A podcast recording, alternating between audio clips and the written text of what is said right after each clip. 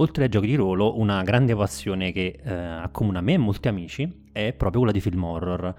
Quindi oggi, non con uno, ma bensì con due giocatori eh, da tormentare con questo gioco, proviamo Quietus, un gioco di Holly Jeffrey, che lui definisce come sottotitolo un gioco di ruolo di orrore malinconico, pubblicato in Italia da Dreamlord e su cui abbiamo messo subito le nostre grinfie eh, luride.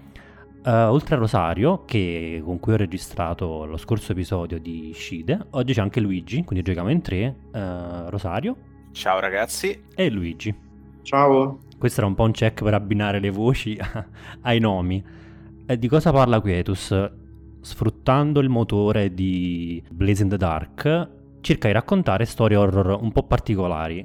Parlavamo prima del gioco, del manuale, ed effettivamente molta parte all'inizio è dedicata ha un lungo preambolo sugli horror, che secondo me è la parte migliore del manuale, e anche alla fine l'autore dà molti consigli su film, serie che lui diciamo inquadra nel genere che sta proponendo. Infatti, poi volevo giocarci prima, ma poi mi sono autoimposto una lunga maratona di, di Haunting of Hill House che mi ha molto soddisfatto. Qual è il tono generale? Sono storie di orrore malinconico in che senso? Cioè sì, sono storie d'orrore in cui però i personaggi per, per, per vincere, per cercare di scappottarsela, devono dare fondo alle loro risorse interiori, in particolare affrontare vecchi traumi del passato e con cui dover fare i conti in modo che questi possano dargli forza per affrontare l'orrore in cui si trovano. Va bene, ho cianciato abbastanza. Di cosa parliamo oggi? Uno scenario che abbiamo abbozzato nella fase di brainstorming, però eh, i personaggi li creiamo ora. Il gioco fornisce una, una, tabella per creare sia i personaggi sia i loro traumi, le cose sono collegate perché appunto il trauma è l'elemento caratterizzante sia del personaggio che di una meccanica che spero esploreremo. Vogliamo parlare prima di personaggi così poi dopo chiamiamo in causa la, l'ambientazione, che ne dite? Direi che è un'ottima idea. Sì, va bene. Allora, qualcuno di voi voleva tirare proprio il personaggio e crearlo tramite la tabella fornita dall'autore? Mi sembra Rosario. Luigi poi non so se vorrà fare lo stesso, oppure possiamo parlarne e creare questi due personaggi. Esatto, io volevo utilizzare questa, queste due tabelle in modo tale da poter in qualche modo anche dare giustizia al povero autore che tanto si è impegnato per darci degli spunti e noi dobbiamo in qualche modo recepirli. Um, ci sono due tabelle, una che riguarda le cose perdute l'altra che riguarda invece le ragioni della perdita. Si tirano due dati da 6 per ciascuno delle tabelle e poi si combinano i risultati. Ad onor di cronaca, un qualcosa di simile esiste anche per creare l'ambientazione. Il nostro autore Oli eh, ce le eh, offre, ma per stavolta abbiamo preferito darci un minimo di lore condivisa in più, un setting condiviso in più per favorire una migliore interazione tra di noi. Vado a tirare i primi due dadi da 6 che vanno a fare un 5 per cui ho perso la salute fisica direi che partiamo col botto. Interessante. Ho perso la salute fisica. Perché? Per un incidente. Siamo andati sul una, classico, dai. Una cosa molto, molto classica. Una cosa molto comoda. In un... esatto, in un, in un, setting come quello che andremo a esplorare tra poco. Sì. Allora, innanzitutto chi sei? Cioè, come ti chiami? Vogliamo magari focalizzarci? Ok, ah no, perché bene, ricordo che oltre a questa generazione casuale, perdono, ho sbagliato, poi c'è una serie di domande a cui possiamo rispondere. Ok, Anzi, allora... dobbiamo rispondere, quindi vogliamo far fare prima a Luigi questa parte di... Sì, tiro anch'io sulle... Direi, direi. Belle. Vai. Vediamo un po'. 11. Ho perso un sogno. Ho perso un sogno. No, vabbè, che poesia. Mm. Questo è perfetto per giocare a Nightmare. Perso un sogno, 7 per un tradimento. Oh mamma mia. Continua il ciclo estate serena? Sì, sì, sì. Quindi uno ha perso la salute per un incidente, l'altro un sogno per un tradimento. Allora, come vogliamo giocarci? Volete, vogliamo vedere le domande che il gioco propone e cercare di costruirle Direi... in questo modo? Direi di sì, direi di sì. Uno alla volta, magari parto, parto io. utilizzo l'ottimo generatore di nomi tedeschi casuali che ci ha fornito il nostro Eh, Tommaso. però a questo, punto, a questo punto guardiamo le domande proprio per specificare dove siamo, le domande di pagina 40, anzi 38 in realtà, e sono queste qui che l'autore propone appunto nel capitolo Creare i protagonisti della tragedia. Per dare inizio alla creazione, il narratore pone queste domande una per una.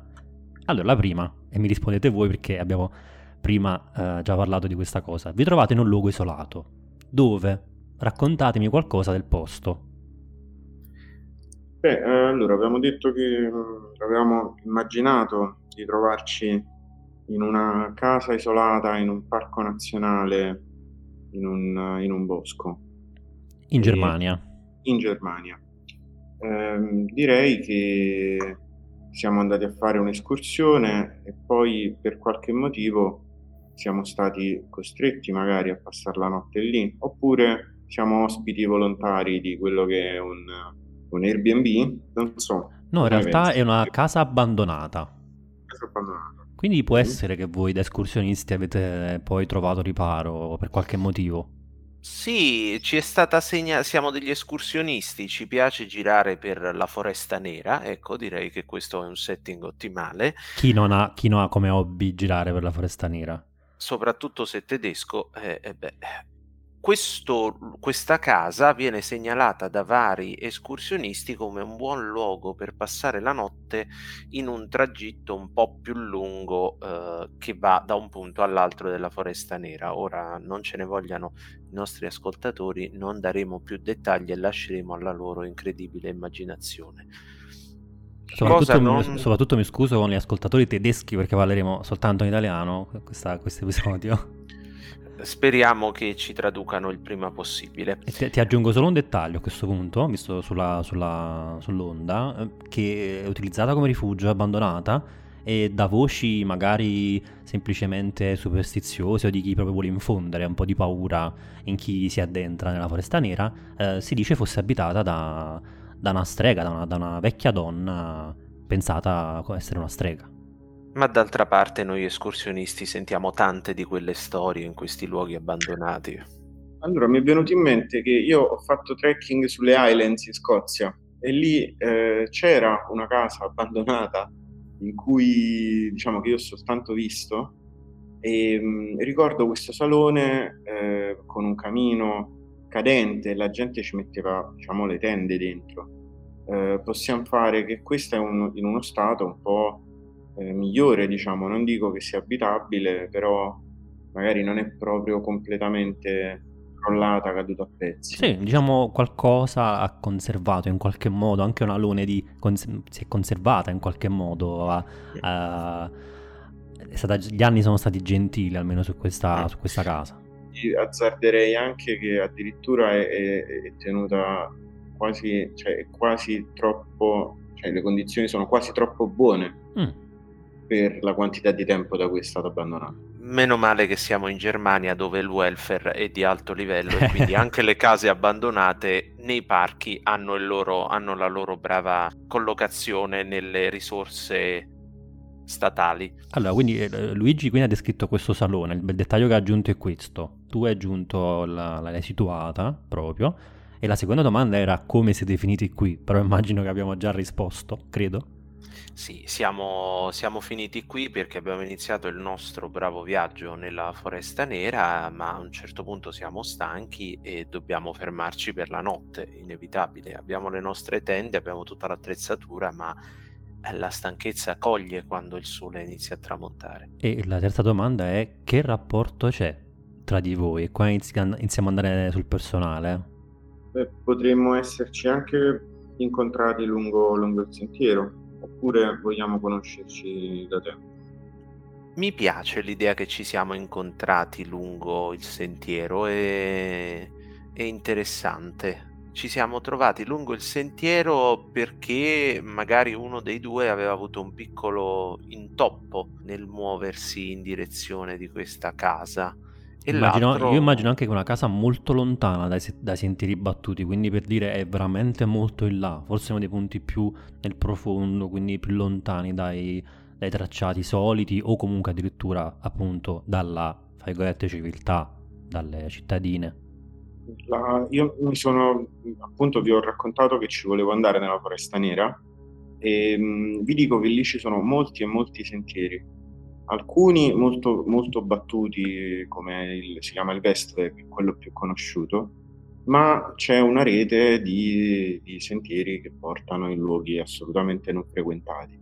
E d'altronde io vi ricordo che Rosario ha perso la salute e quindi, eh, infatti dovrebbe forse esplorare un po' questo trauma. Il forse è, è stata una scelta un po' azzardata, Rosario. Sì, è stata una scelta un po' azzardata, ma è stato anche un modo con cui io sto affrontando la mia malattia, uh, la mia menomazione fisica, perché, e a questo punto introduciamo anche alcuni degli elementi del mio personaggio, il mio personaggio che si chiama Jacob Schlösser, per tutti Perfetto. Jacob, um, ha avuto, era un motociclista sportivo, tra virgolette, nel senso che aveva la moto, quella grande, grossa, che, andà, che va a 200 all'ora, non nel senso che faceva uh, i Grand Prix e roba del genere. Uh, una sera stava rientrando a casa, nelle più classiche delle autobahn tedesche, ed è stato investito eh, da un tir che provava a superare in un punto in cui non doveva. Il risultato è stato che la gamba sinistra di Jacob è stata completamente schiacciata dalla moto con necessità di amputazione. Per cui questa cosa è accaduta ormai sette anni fa, quindi un bel po' di tempo fa, e lui eh, ha una, una, una protesi fondamentalmente che utilizza per affrontare la vita di tutti i giorni. E da qualche anno a questa parte uh, ha deciso di sfidare di nuovo se stesso intraprendendo dei percorsi da trekking prima più uh, semplici poi man mano più complessi più difficili sino ad arrivare a quelli per cui già per una persona uh, non disabile c'è una grossa difficoltà a immaginarsi appunto per una persona disabile. Immagino Giacob, Jacob come un, un uomo grosso, alto, siamo quasi 1,90, abbastanza ben piazzato, ma comunque con un fisico tendenzialmente magrolino o comunque sul definito, va, non lo immagino particolarmente eh, grasso, uh, un po' di pancia perché comunque non, in Germania con tutta la birra un po' di pancia ci deve stare per forza, una barba appena accennata, rossiccia e dei capelli, dei capelli corti, vivi occhi verdi. Cosa è successo per cui ha, avuto, ha dovuto chiedere l'aiuto del suo attuale compagno. Eh, solo un attimo, uh, visto che hai descritto il tuo sì. trauma, ci tengo solo a dire che il, il trauma non ha solo un ruolo uh, puramente descrittivo e narrativo, ma è una meccanica utilizzabile nel gioco, lo vedremo. Cioè esplorare il trauma può aiutare i protagonisti proprio a riuscire meglio nelle azioni e nelle sfide che il gioco uh, gli metterà davanti, cioè proprio un'azione in cui si vivono dei flashback del proprio trauma, avendo un vantaggio poi. Esattamente, questa è una delle meccaniche di gioco. Il trauma è uno spunto narrativo per consentire di avere dei vantaggi, quindi durante il gioco mh, mm, avremo dei flashback che ricordano vari elementi e che ci permettono poi di avere dei vantaggi. Chiudo dicendo che il problema che ho avuto nel corso della mia traversata è stato proprio che la protesi a un certo punto si è sganciata.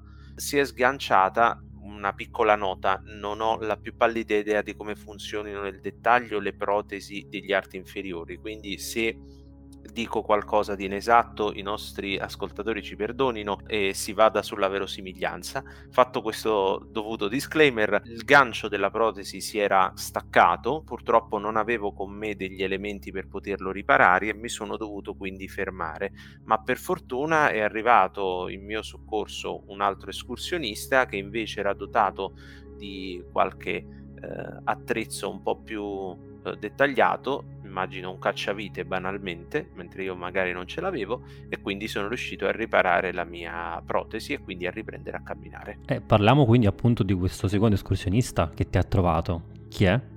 Io mi chiamo Emanuel Barent. Sento un bisogno di confrontarmi con me stesso, di capire ehm, esattamente ciò che mi è accaduto in passato. Eh, il tradimento, ovviamente, è il tradimento di una, di una donna, una ragazza. Il sogno era quello di, di una vita insieme. Ho sentito il bisogno di capire cosa fosse accaduto. Quindi da allora ho iniziato a viaggiare in totale solitudine. Una delle domande della creazione del personaggio è perché essere qui vi riempie di dolore? In realtà trovo giovamento dal, diciamo, dal camminare in solitudine. Forse è l'unica cosa che mi eh, fa star bene, però comunque son, sono sempre pieno di malinconia. Ho incontrato Jacob e, eh, come dire, subito eh, l'ho, l'ho, aiutato e insieme abbiamo raggiunto eh, la casa. Per, siamo rimasti lì, penso, eh, pensando adesso ci facciamo una serata tranquilla, ci mangiamo qualcosa e poi domani con eh, la luce del giorno magari l'avrei aiutato a tornare in città, verso la civiltà. Ma chiaramente io non, non vorrei essere con lui lì. Ok, e... come, come ogni buon solitario. Sì, sì, sì. Um... Nessuna buona azione resta impunita. E qua dice anche come vi chiamate, abbiamo, abbiamo risposto, cioè eh, Rosario quindi racconta la storia di Jacob e Luigi la storia di Emanuel, giusto? Sì. Ok, cosa fate nella vita? Questo è il vostro, non credo sia il vostro lavoro, comunque sia collegato in maniera diretta al vostro lavoro, o sì? No, nel mio caso non è ricollegato al mio lavoro, io sono un ingegnere, eh, un ingegnere che lavora nel campo delle nuove energie rinnovabili, quindi pannelli solari et similia, non c'entro niente, l'escursionismo è solo un modo attraverso cui evado e mi metto alla prova per dimostrare a me stesso che quella gamba che ho perso non ero io, io ero altro, non solo quella gamba. Beh ragazzi, io sono, io, anche io non, non c'entro nulla qui, anzi sono un broker, broker assicurativo e mh, vivo solitamente in un contesto in cui uno deve dare il 110%, deve essere sempre vestito bene, sempre convincente, sicuro di sé e mh, chiaramente tutto questo mi è insostenibile e per questo fuggo nelle terre selvagge appena posso. Come se avessi bisogno di un momento di pausa per ricaricarti. Sì, sì, per poter essere qualcosa di diverso, per poter essere me stesso. Ieri è andato storto qualcosa. Di cosa si tratta? Vogliamo ricondurlo all'incidente che ha avuto Jacob o c'è anche dell'altro? A me è chiaro quello che è andato storto e che si è spaccato, si è spaccato il, um, il gancetto della protesi. Non so per il nostro Emanuele invece cosa sia accaduto. Forse avermi trovato perché non voleva un compagno di viaggio in questa avventura. Beh, io proprio il giorno precedente dai social, senza volerlo, ho scoperto che la mia ex ragazza che mi ha tradito si sta per sposare. Molto, molto male, quindi con le ultime tacche di campo, proprio l'ultima cosa che ti ha donato il feed di, di un social network è stata questa pugnalata al cuore. Bene, vediamo le altre domande. Dovrebbe esserci qualcun altro con voi, ma non è qui. Chi manca? E dove si trova? Forse quel, mm, quella ragazza che abbiamo incrociato lungo la via. Ah, come chi era? Non ricordo il nome, sinceramente, perché ero sovrappensiero. Non sì, so. era, era, era Vivienne il nome, no? Sì, sì, era Vivienne, quella ragazza eh, bionda, bassina. Sì, era lei con le lentiggini, no? Sì, aveva uno zaino veramente sproporzionato, cioè veramente troppo grosso per lei, infatti faticava, mh, aveva, diceva di aver sbagliato, di aver portato troppa roba e di non farcela tanto. Infatti mi è dispiaciuto poi averla persa perché avrei voluto aiutarla in qualche modo. E a questo punto voi non l'avete quindi aiutata, l'avete lasciata indietro, giusto? E questo è il motivo per cui lei non è qui? Sì, sì, eh, ci aspettavamo che sarebbe arrivata anche lei alla casa, ma il sole è calato e non si è ancora visto.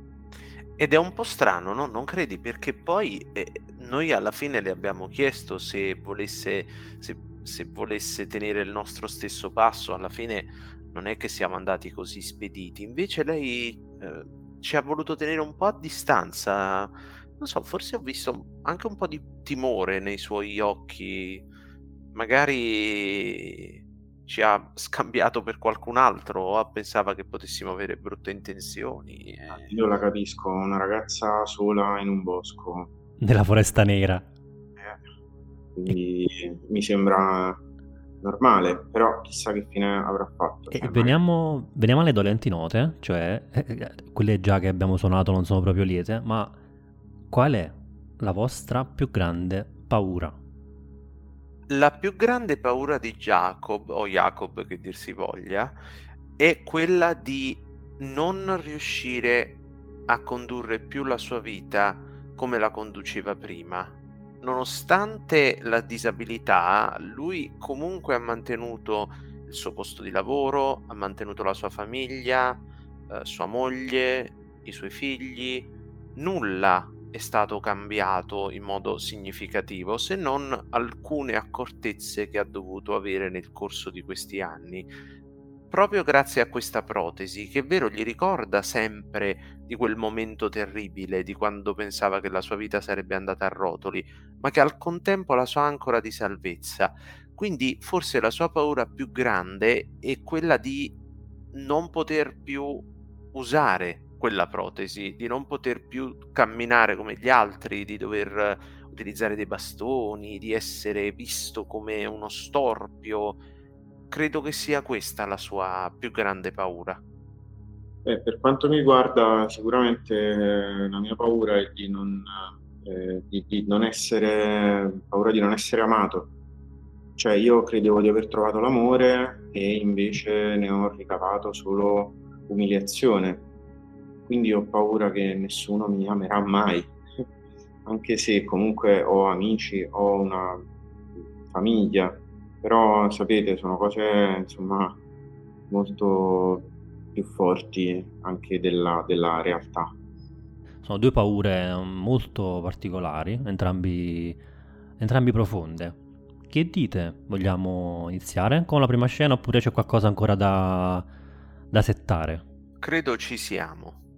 Ok, quindi voi siete al secondo piano di questa magione, di questa grande casa nella foresta nera, vi siete riparati qui, il legno scricchiola ovunque contro il vento gelido che, che soffia e insomma siete al primo piano, vi dicevo, perché ha un pian terreno e un primo piano, è molto grande, è vero che è ben conservata, ma comunque è anche molto vuota quindi qualunque cosa fate, il suono del vostro respiro, dei vostri passi riecheggia per, per questa casa. Chi di voi è sveglio? Entrambi o solo uno di voi? No, penso che siamo entrambi svegli. Sì, è ancora presto per andare a dormire. Eh, abbiamo avuto una giornata pesante, è vero, ma comunque siamo due sconosciuti che in qualche modo devono cercare di conoscersi un po' meglio. Su questo Jacob è abbastanza aperto, eh, è abbastanza charliero anche, cerca un po' di interagire con Emmanuel, gli fa vedere mentre sono seduti, immagino, intorno a questo fuoco rudimentale molto ben circoscritto perché eh, la casa è di legno, per cui mettere troppo fuoco potrebbe rischiare di causare un incendio.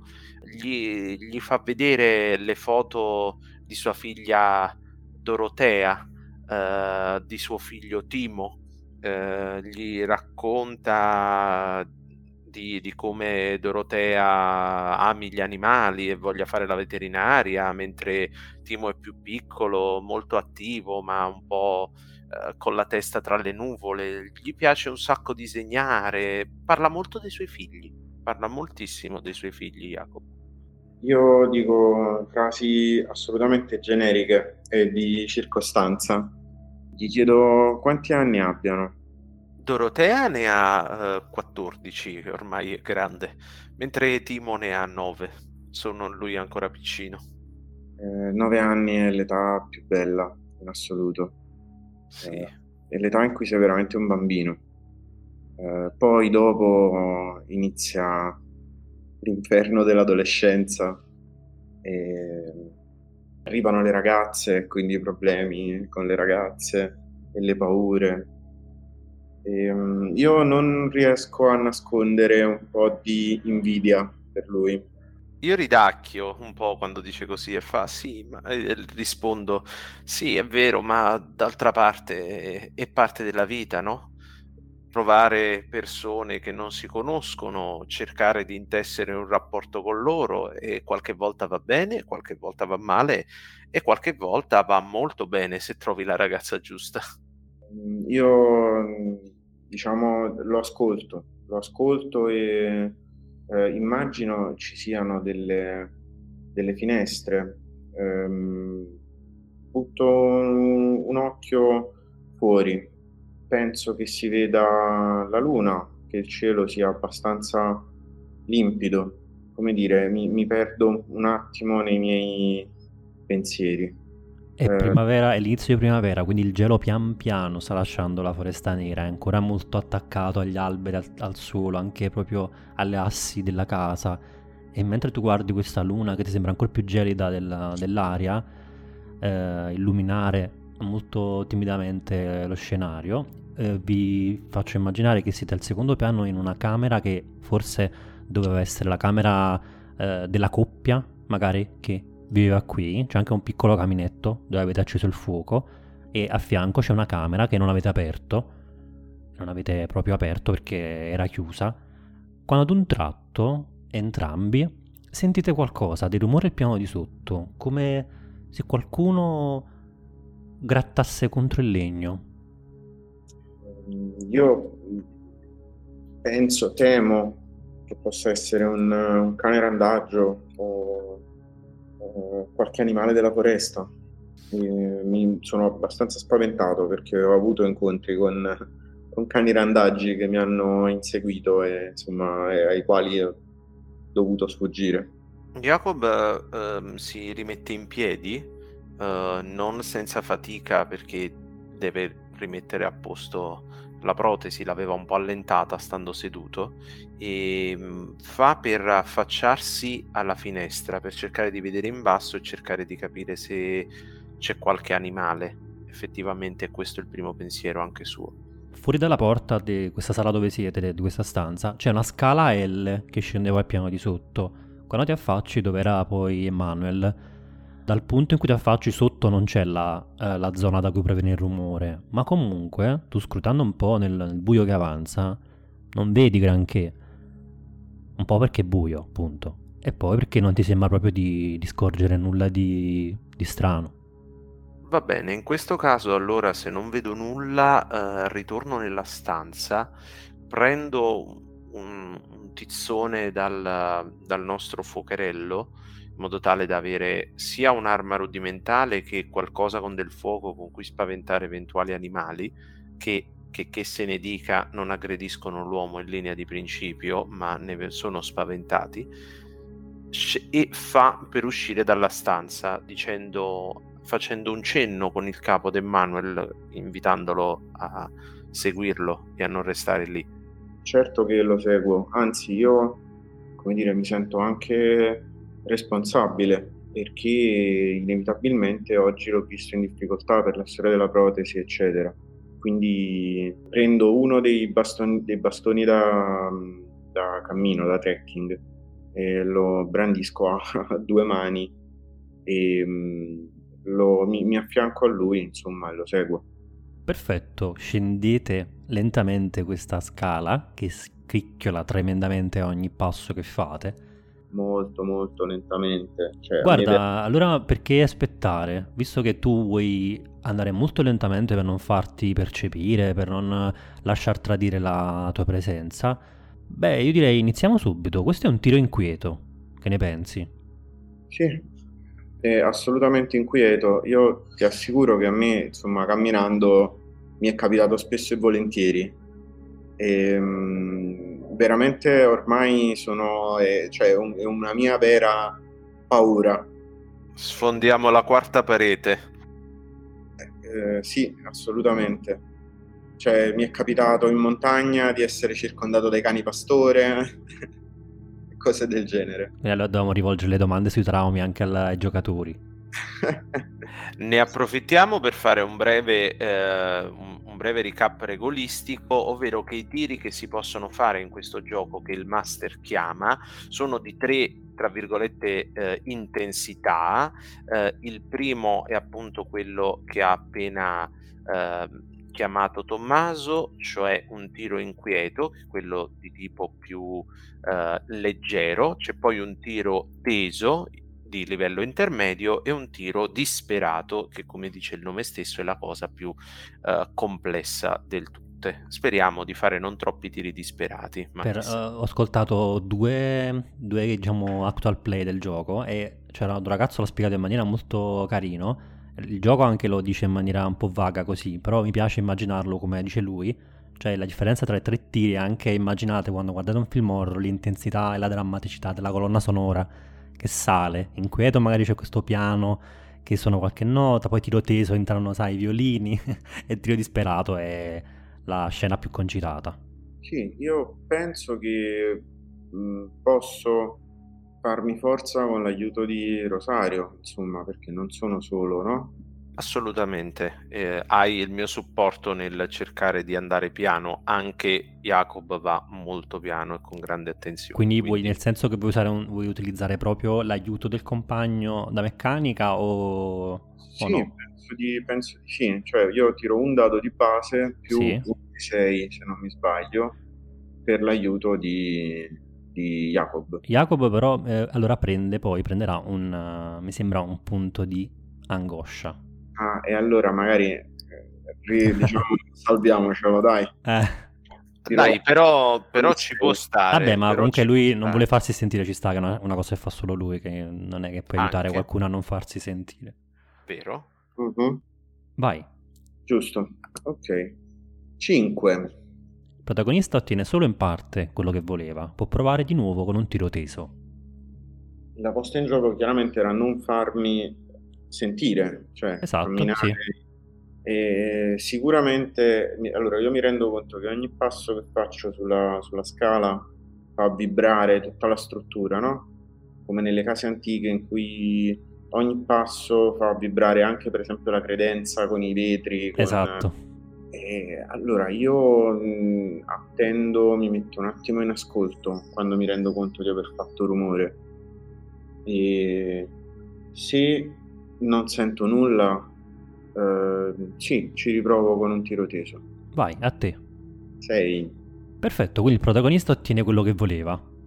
Fortunello. Stai sì. scendendo per questa scala scricchiolante, ma pian piano appunto ti abitui, come se ti sintonizzassi con uh, la scala, con uh, sai bene quali sono magari i gradini e i punti in cui non dover fare pressione e arrivi pian piano appunto alla base delle scale Davanti a te c'è la porta a una decina di metri e fai per andare quindi immagino verso la porta.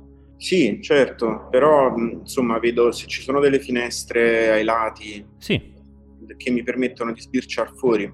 Certo, vai verso una delle finestre, quando mancano pochi metri, effettivamente tu mentre avanzi senti questo leggero grattare contro la porta, ma quando mancano pochi metri all'arrivo, al tuo arrivo alla finestra, senti improvvisamente qualcosa di molto più strano, cioè senti quasi distintamente, diresti, un piccolo sonoro bussare, molto timido, molto flebile. Lo sento anche io. Certo, sì, sì, tu sei con lui, immagino, no? Ok, allora quando sento bussare, eh, stranamente Uh, Jacob, mentre prima era un po' teso a sua volta, sembra rilassarsi un po', lancia un sorriso in mano e le dice: uh, Sarà Vivian, sarà arrivata anche lei. E con una discreta tranquillità faccio per avvicinarmi alla porta ed aprire senza, senza troppo timore, senza troppa pressione. Sono profondamente convinto che sia la ragazza che abbiamo incontrato prima. Quindi avanzi e tiri la porta verso l'interno per spalancarla, giusto? Esattamente. Apri la porta, che scricchiola anch'essa con la casa, eh, fai prima, prima fai dei passi molto eh, calcolati verso la porta, scendi dalla scala, raggiungi il tuo compagno, Emanuel, vai verso la porta, metti la mano sulla maniglia, giri, la tiri e fuori dalla porta c'è soltanto una gelida brezza a incontrare il tuo viso, il buio fuori, perché ti sembra che non... ti sembra proprio che non ci sia nessuno. Resto agghiacciato, eh, sorpreso. Ero profondamente convinto di aver sentito quel, quel bussare e infatti faccio un, un passo verso l'esterno, perplesso. Mi guardo intorno con questa fiaccola improvvisata ad illuminare la poca aria intorno a me, cercando di vedere se magari c'è qualche ramo di qualche albero che protrude un po' troppo, magari il vento lo ha spinto a colpire il legno della casa, qualcosa che possa giustificare quel bussare che, non... che ora sembra non avere un padrone. Um, io mi sento un po' sollevato all'idea che non ci sia niente, nessuno lì fuori. E provo anche a tranquillizzare Rosario, cioè gli dico guarda, senti questa casa è piena di, di rumori, eh, poteva essere veramente qualunque cosa, un, un ramo, insomma lo, lo, tranquillizzo, però vedo che lui è inquieto e sta cercando. Allora, intorno alla casa, come cercava Jacob, c'è un piccolo spiazzo, quindi gli alberi più vicini sono almeno una trentina di metri. Attorno alla casa, chiaramente, non c'è foresta, c'è una zona franca, una zona di piccola radura, un piccolo spiazzo, quindi almeno per quanto riguarda rami e alberi è fuori discussione che possono essere stati dei rami. Ma mentre tu ci pensi, il piano terra è anch'esso grande come quello di sopra, e mentre tu ci pensi e ti guardi un attimo intorno, senti un picchiettare molto strano e ti rendi conto che è strano perché è come se fosse sul vetro, su un vetro. Senti un picchiettare che viene dall'angolo opposto del pian terreno la cosa sta iniziando un po' ad allarmarmi. Mentre all'inizio ero po' più sereno, un po' più tranquillo, ora torno di nuovo teso perché l'idea che possa trattarsi di un animale diventa di nuovo eh, evidente. Anche davanti alle rassicurazioni di Emmanuel, Jacob non, non reagisce molto bene, si eh, corruccia, ingobbisce leggermente come a voler far piano e fa per superare l'angolo in modo tale da avvicinarsi alla fonte di questo suono. È un po' agitato, però. Ti fermi davanti a una porta, che chiaramente è una di quelle che voi non avete ancora aperto, e senti che il picchiettare viene evidentemente da un vetro, che però è all'interno della stanza chiusa dalla porta.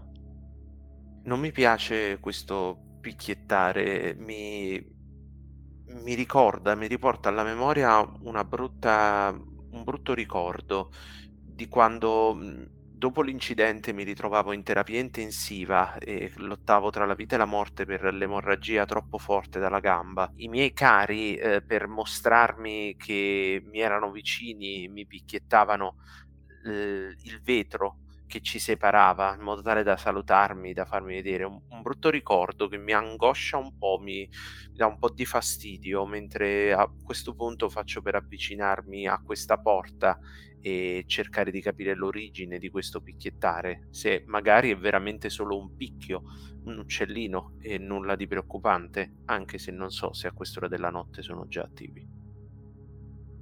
Allora la porta ti sembra chiusa, non particolarmente bene. Se vuoi aprirla e forzarla, è un tiro inquieto.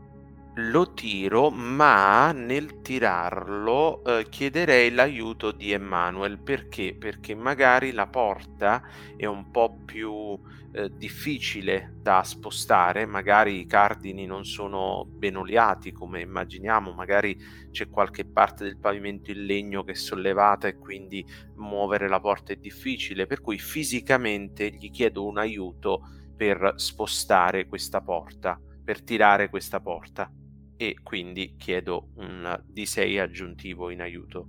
Certo, io mi sento in, in dovere di aiutarti, anche se mh, mm, ho paura di, in realtà, di mh, mm, rompere l'ordine che regna in questa casa, però lo, lo faccio chiaramente. Quindi mi aggiungo un punto di ansia. Sì, punto, sì, qua nella traduzione la chiama angoscia, te l'ho sì. aggiunto qui. E ti ricordo che eventuali conseguenze poi vanno effetto anche su Emanuel. Certo. Grazie Emanuel del tuo aiuto nel tirare questa porta. Ai ai ai, un 3 allora, il protagonista non ottiene quello che voleva, ma non è tutto perduto. Il narratore guadagna un punto terrore. Il protagonista può tentare un approccio diverso e ripetere il tiro inquieto, oppure ripetere la stessa azione con un tiro teso. Ti ricordo poi che tu puoi usare un dado extra spingendoti al limite, però accumulando punti angoscia. Allora, questo tiro ci ha dato un 2 e un 1, quindi è andato veramente male, per cui per la legge dei grandi numeri riprovandolo dovrebbe andare meglio. Tiriamo la porta indietro, la porta si blocca e, e, la nostra ansia, la nostra angoscia in questo caso sale perché continuiamo a sentire questo picchiettare ma vediamo che non riusciamo a entrare. Jacob ha un attimo di impazienza e fa per forzare, mette più forza eh, nel, nel, tirare indietro, eh, anche facendo perno sulla gamba sana eh, e tira di nuovo. Un tiro teso, farei... tiro teso. Esatto. Farei quindi un tiro teso, sempre utilizzando l'aiuto di eh, Emanuel. Mm. Ok. Va bene, va bene. Già vede erodere la sua sanità mentale. Mal, malissimo, non bene, perché ho fatto un altro 3, un altro 2 e 1. Allora, il protagonista non ottiene quello che voleva. Il giocatore sceglie se offrire una conseguenza grave oppure aumentare di uno l'ispirazione del protagonista. La conseguenza grave, il, il narratore può annullarla per guadagnare due punti terrore. Poi, se la narrazione lo permette, il protagonista può tentare un approccio diverso e ripetere il tiro teso oppure ripetere la stessa azione con un tiro disperato. Ecco, il vero boss della, della sessione è la porta. Tiro indietro questa porta, impiego forza, faccio forza sul, uh, sul piede sano, ma istintivamente non me ne rendo conto. Inizio a fare forza anche sulla protesi, che era già traballante a causa del gancetto non, che non teneva bene, per cui nel fare forza, nello spingere, a un certo punto, a un certo punto sente un tac e quel gancetto che era stato riparato si spezza irrimediabilmente. Jacob cade su di un lato perché non si aspettava questa cosa crolla a terra seduto sul proprio deretano eh, ed è letteralmente terrorizzato quando vede davanti a sé la gamba piegata in un modo innaturale, la gamba ovviamente protesica, perché si è sganciata e di conseguenza ora non può più rimetterla a posto. Quindi offri un punto di ispirazione oppure mi dai eh, la possibilità di scegliere tra una conseguenza grave e due punti terro- oppure due punti terrore? Ho descritto una conseguenza grave in questo caso. E però potrebbe anche aumentare la disperazione del tuo protagonista, scegli tu, a livello di meccanica. Mi piace questo spunto della conseguenza grave che ora devono avere a che fare okay. con... Uh, col fatto che avrebbe bisogno di un bastone. In a, teoria. a questo punto, da buon bastardo, visto che l'hai descritta già tu la conseguenza grave, io scelgo due punti terrore sei una brutta persona. Lo so, lo so. Um, io devo scegliere, cioè devo scegliere anch'io? Sono esposto anch'io alle conseguenze del eh, tiro? Purtroppo sì, perché in questo caso tu l'hai aiutato, quindi anche tu devi fare questa scelta, cioè se eh, far aumentare di uno il tuo valore di disperazione oppure darmi la possibilità di scegliere tra una conseguenza grave o due punti terrore. Allora, a me non viene in mente nessuna conseguenza grave che interessa. No, no, ma quelle poi le, scelgo, le sceglie il narratore. Sì, no, nel senso non, non saprei quale, insomma, suggerirti. Se tu hai in mente qualcosa, altrimenti, insomma, hai due punti terrore. Io prendo i miei due punti terrore. E sai che ti dico? Li spendo subito perché questa porta che non si apre, eh, c'è la scena che Jacob è a terra completamente atterrito. Eh, Emanuel guarda Jacob e sente questo picchiettare che continua, ma non solo continua, ora sembra non più un picchiettare, ma sembra come il, le unghie sulla lavagna, quindi sembra un suono di, di unghie, di stridio. Aumento quindi, spendendo 4 punti terrore, la vostra disperazione di, di un punto. anzi l'ispirazione di, perché quella è individuale, aumento quella di Jacob. Jacob alza lo sguardo uh, terrorizzato, stavolta in direzione della, della porta, e, e fa per, per, spingersi indietro. Uh, dice a Emanuel: che, che cos'è? Che, che, cos- cos'è questo rumore? C'è, c'è, qualcun altro qui dentro, ma prima, prima non c'era nessuno. Sembra decisamente sfas- fuori fase, evidentemente il discorso della, della gamba lo ha molto molto scombussolato. Ma ehm, io cerco di essere razionale, eh, quindi di non... Ehm, gli dico di, eh, di star tranquillo perché è una casa antica, è normale che sia piena di rumori. Non, non sarà nulla di, nulla di che. E anzi, Jacob, siamo, siamo stanchi, dai, lascia che ti dia una mano.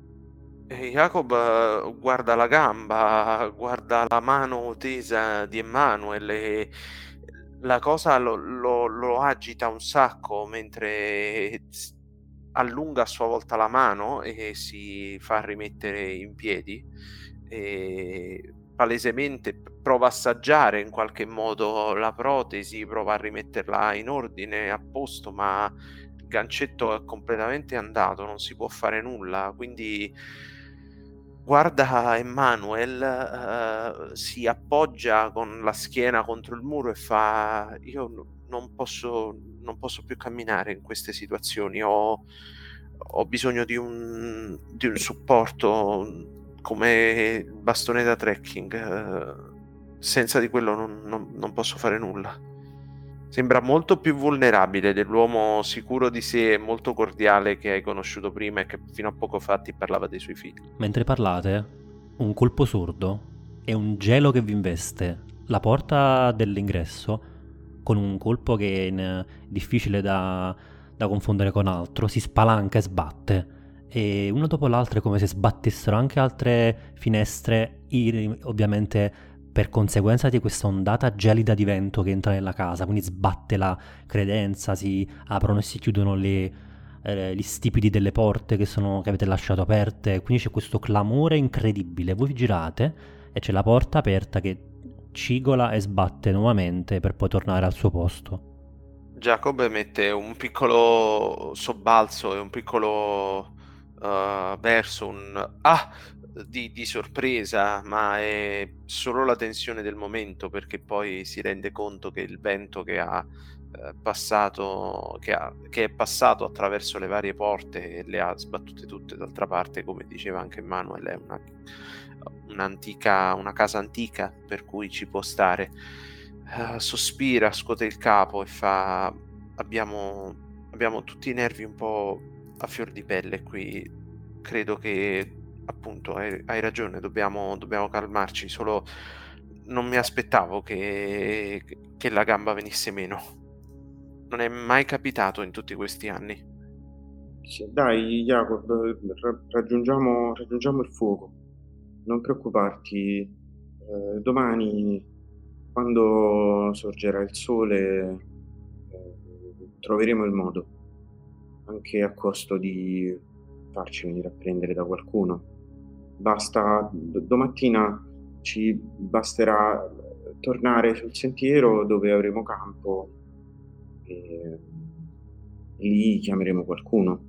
Eh, ora lascia stare, prendi la, la stampella. La stampella intendo ovviamente il, gli porgo il bastone da trekking che tenevo in mano. Certo. Come, come arma. Quando dici stampella, vedi che lui si rabbuia fortissimo. Questa parola è chiaro che non gli piace, così come anche la, la tua proposta di farsi venire a prendere sembra pungerlo sul vivo, è molto cupo, ma non dice nulla, prende, la, prende il bastone da trekking da utilizzare a mo' di supporto e faticosamente fa per, fa per rientrare. Uh, ovviamente la, la gamba... Uh, lui la stacca e tu vedi questa scena molto strana di questa gamba in legno, resine e polimeri che viene staccata dal resto del corpo con tanto di, eh, scarpa ancora infilata e lui che la mette sotto il proprio braccio. È un momento che a lui non, sem- sembra, non, sembra dare, non sembra dare fastidio in quanto tale, sembra dare fastidio più il fatto che sia eh, costretto ad utilizzare questo bastone come rudimentale stampella. Ok. Uh, una parte di me prova un, um, come dire, non voglio dire un oscuro piacere, però i suoi discorsi sulla sua famiglia mi avevano parecchio turbato. E, um, è un, ovviamente un sentimento che, che reprimo, ma io fino a poco, fino a poco prima provavo invidia per quest'uomo e mi vergogno ovviamente di, di tutta questa catena di pensieri. Cerco di non darlo a vedere, di, di, di essere forte per lui, cosa che magari lo fa arrabbiare ancora di più, non lo so. Bello. E quindi immagino volete tornare alle scale. E, e al, al fuoco acceso di sopra. Camminando quindi quindi Jacopo, tu come avanzi? Ti sorregge il bastone che, che hai preso, giusto? Da trekking? Sì, di fatto, di fatto zoppico, sto okay. utilizzando il bastone come sì. se fosse un, un, supporto, quindi... Sì, sì, sì, ok. E avanzate verso le scale, chiaramente seguendo gli scricchioli del legno che sembrano precedervi, quando a un tratto, davanti alle scale, come se sotto il pavimento, sentite qualcosa che cade sentite dei rumori che sembrano provenire da sotto il pavimento, c'è un grande tappeto davanti alla scala che voi avete appena asceso. Eh, io sobbalzo e inizio a guardarmi intorno mentre sussurro ma c'è, c'è una cantina qui, forse, forse è lì che, che, che si è rifugiato l'animale che abbiamo sentito prima. Mi guardo quindi intorno cercando di vedere se, se c'è qualche porta che conduce a un, a un piano di sotto, una cosa del genere. I rumori provengono dalla zona sotto questo grande tappeto consumato dalla polvere, i cui colori evidentemente un tempo erano molto accesi sul rosso e sul giallo, ma che ora sono sbiaditi. Senti, amico, io non entrerei mai in una cantina in questo momento. E anzi, io cerco di, di, di, di, accelerare, cioè per un attimo mi, mi, dimentico di sorreggerlo, cerco di accelerare verso le scale. E poi chiaramente è una cosa irrazionale, veramente, cioè, io non dico che ho paura anche eh, a casa mia, ma quasi, cioè questa sensazione di desolazione, di solitudine mi inquieta particolarmente eh, vorrei semplicemente, che so, chiudermi nel sacco a pelo e come i bambini che si coprono la testa con un lenzuolo. Eh, però se questa creatura, se, se, la porta della cantina è aperta e questa creatura ci è entrata dentro, eh, potrebbe salire anche al piano di sopra e attaccarci, potrebbe essere un orso. Dobbiamo sapere se c'è qualcosa, quantomeno per, per provare a difenderci in qualche modo. Va bene, va bene, ok. Cerchiamo di vedere se c'è un, uh, un punto che porti giù. Sotto il vostro sguardo proprio c'è questo grande tappeto che nel cercare appunto punti ciechi nel pavimento oppure spifferi spostate leggermente intravedete che come qualcuno di voi forse immaginava come se ci fosse una grossa e squadrata botola che potrebbe condurre a quello che immaginate possa essere una cantina, una cantinola, un piano interrato.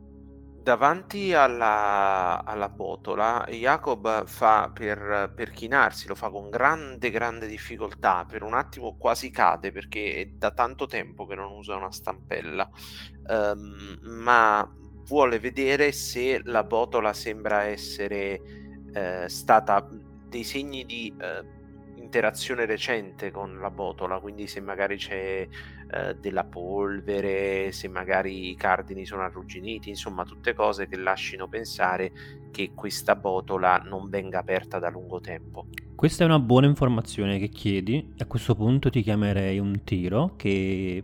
su cui però interrogo voi, che dite? Un tiro inquieto o un tiro teso? Eh, secondo me è teso. Lui vuole fuggire, Emanuele vuole fuggire a gambe levate.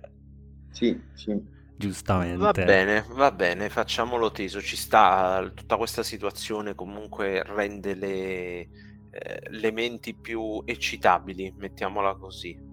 Mentre mi chino e mi metto a guardare, eh, mi sembra un po' di ritornare eh, a quando ero, ero ancora in ospedale.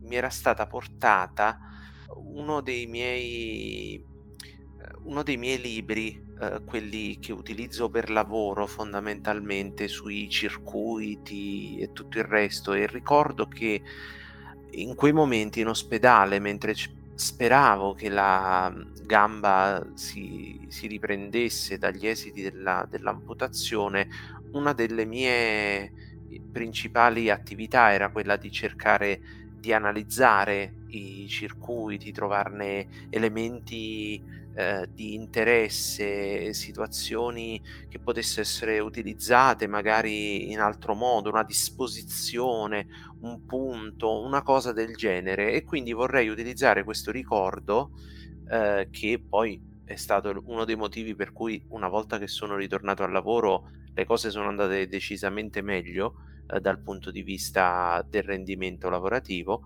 eh, per eh, tirare un dato aggiuntivo, quindi creare un elemento eh, di ehm, ricollegato al mio trauma. In questo caso lo chiamerei attenzione per i dettagli. Ok, anche se io ti spingo a fare questo, cioè creare un elemento concreto, potrebbe essere che tuo figlio quando ti è venuto a trovare in ospedale ti ha proprio regalato con un po' con ingenuità, ma anche con grande tenerezza, un cacciavite e no, il cacciavite non lo avevo, è quello che mi ha dato Emanuele per aggiustare. Ah, e allora un altro, hai ragione, è un altro oggetto che può essere collegato alla, al bricolage, cioè con cui magari tuo figlio vedeva ingenuamente il papà. Uh, quindi qualcosa che puoi proprio utilizzare concretamente, perché il gioco proprio uh, chiede di creare anche un, un, comprimario, cioè un PNG o un luogo, un dettaglio di un luogo o anche un oggetto. È, è più specifico, è più concreto. Intanto ti alzo di due punti l'angoscia, perché hai giocato una scena flashback. Mio figlio, eh, Timo era un po' piccolino, mia figlia Dorotea eh, mi ha regalato, vedendo sempre che ero con la testa in questi libri, eh, un coltellino svizzero.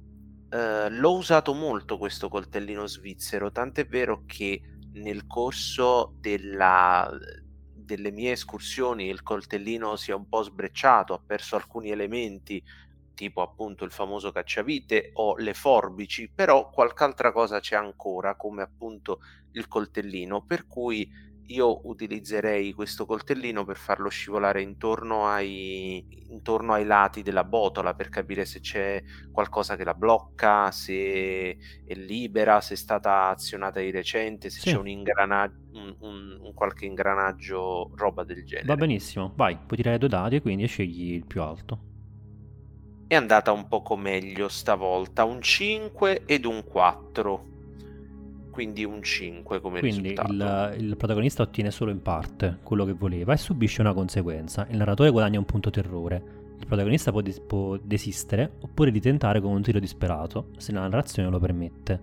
Si può effettivamente aprire con relativa facilità, però per esaminarla più a fondo e per capire se è stata mane- maneggiata, se qualcuno l'ha usata, rischieresti di fare un po' di rumore perché potrebbe anche cadersene parte del materiale del legno fradicio quindi poi sta a te, intanto io guadagno il mio bravo punto terrore e decidi che, che fare.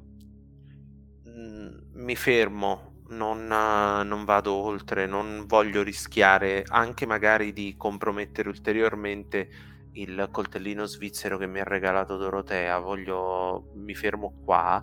E... Allora la conseguenza e... che subisci è questa, in tasca hai qualcosa, una monetina, insomma qualunque cosa, ti chini per esaminare questa botola e la apri poco poco, proprio per avere uno spiraglio, e chinandoti verso la botola, qualcosa che tintinna, che poi mi direi tu cos'è, non, non ha grande importanza, tin, tin, tin, scivola dentro la botola, saltellando su dei gradini che poi scompaiono nell'oscurità.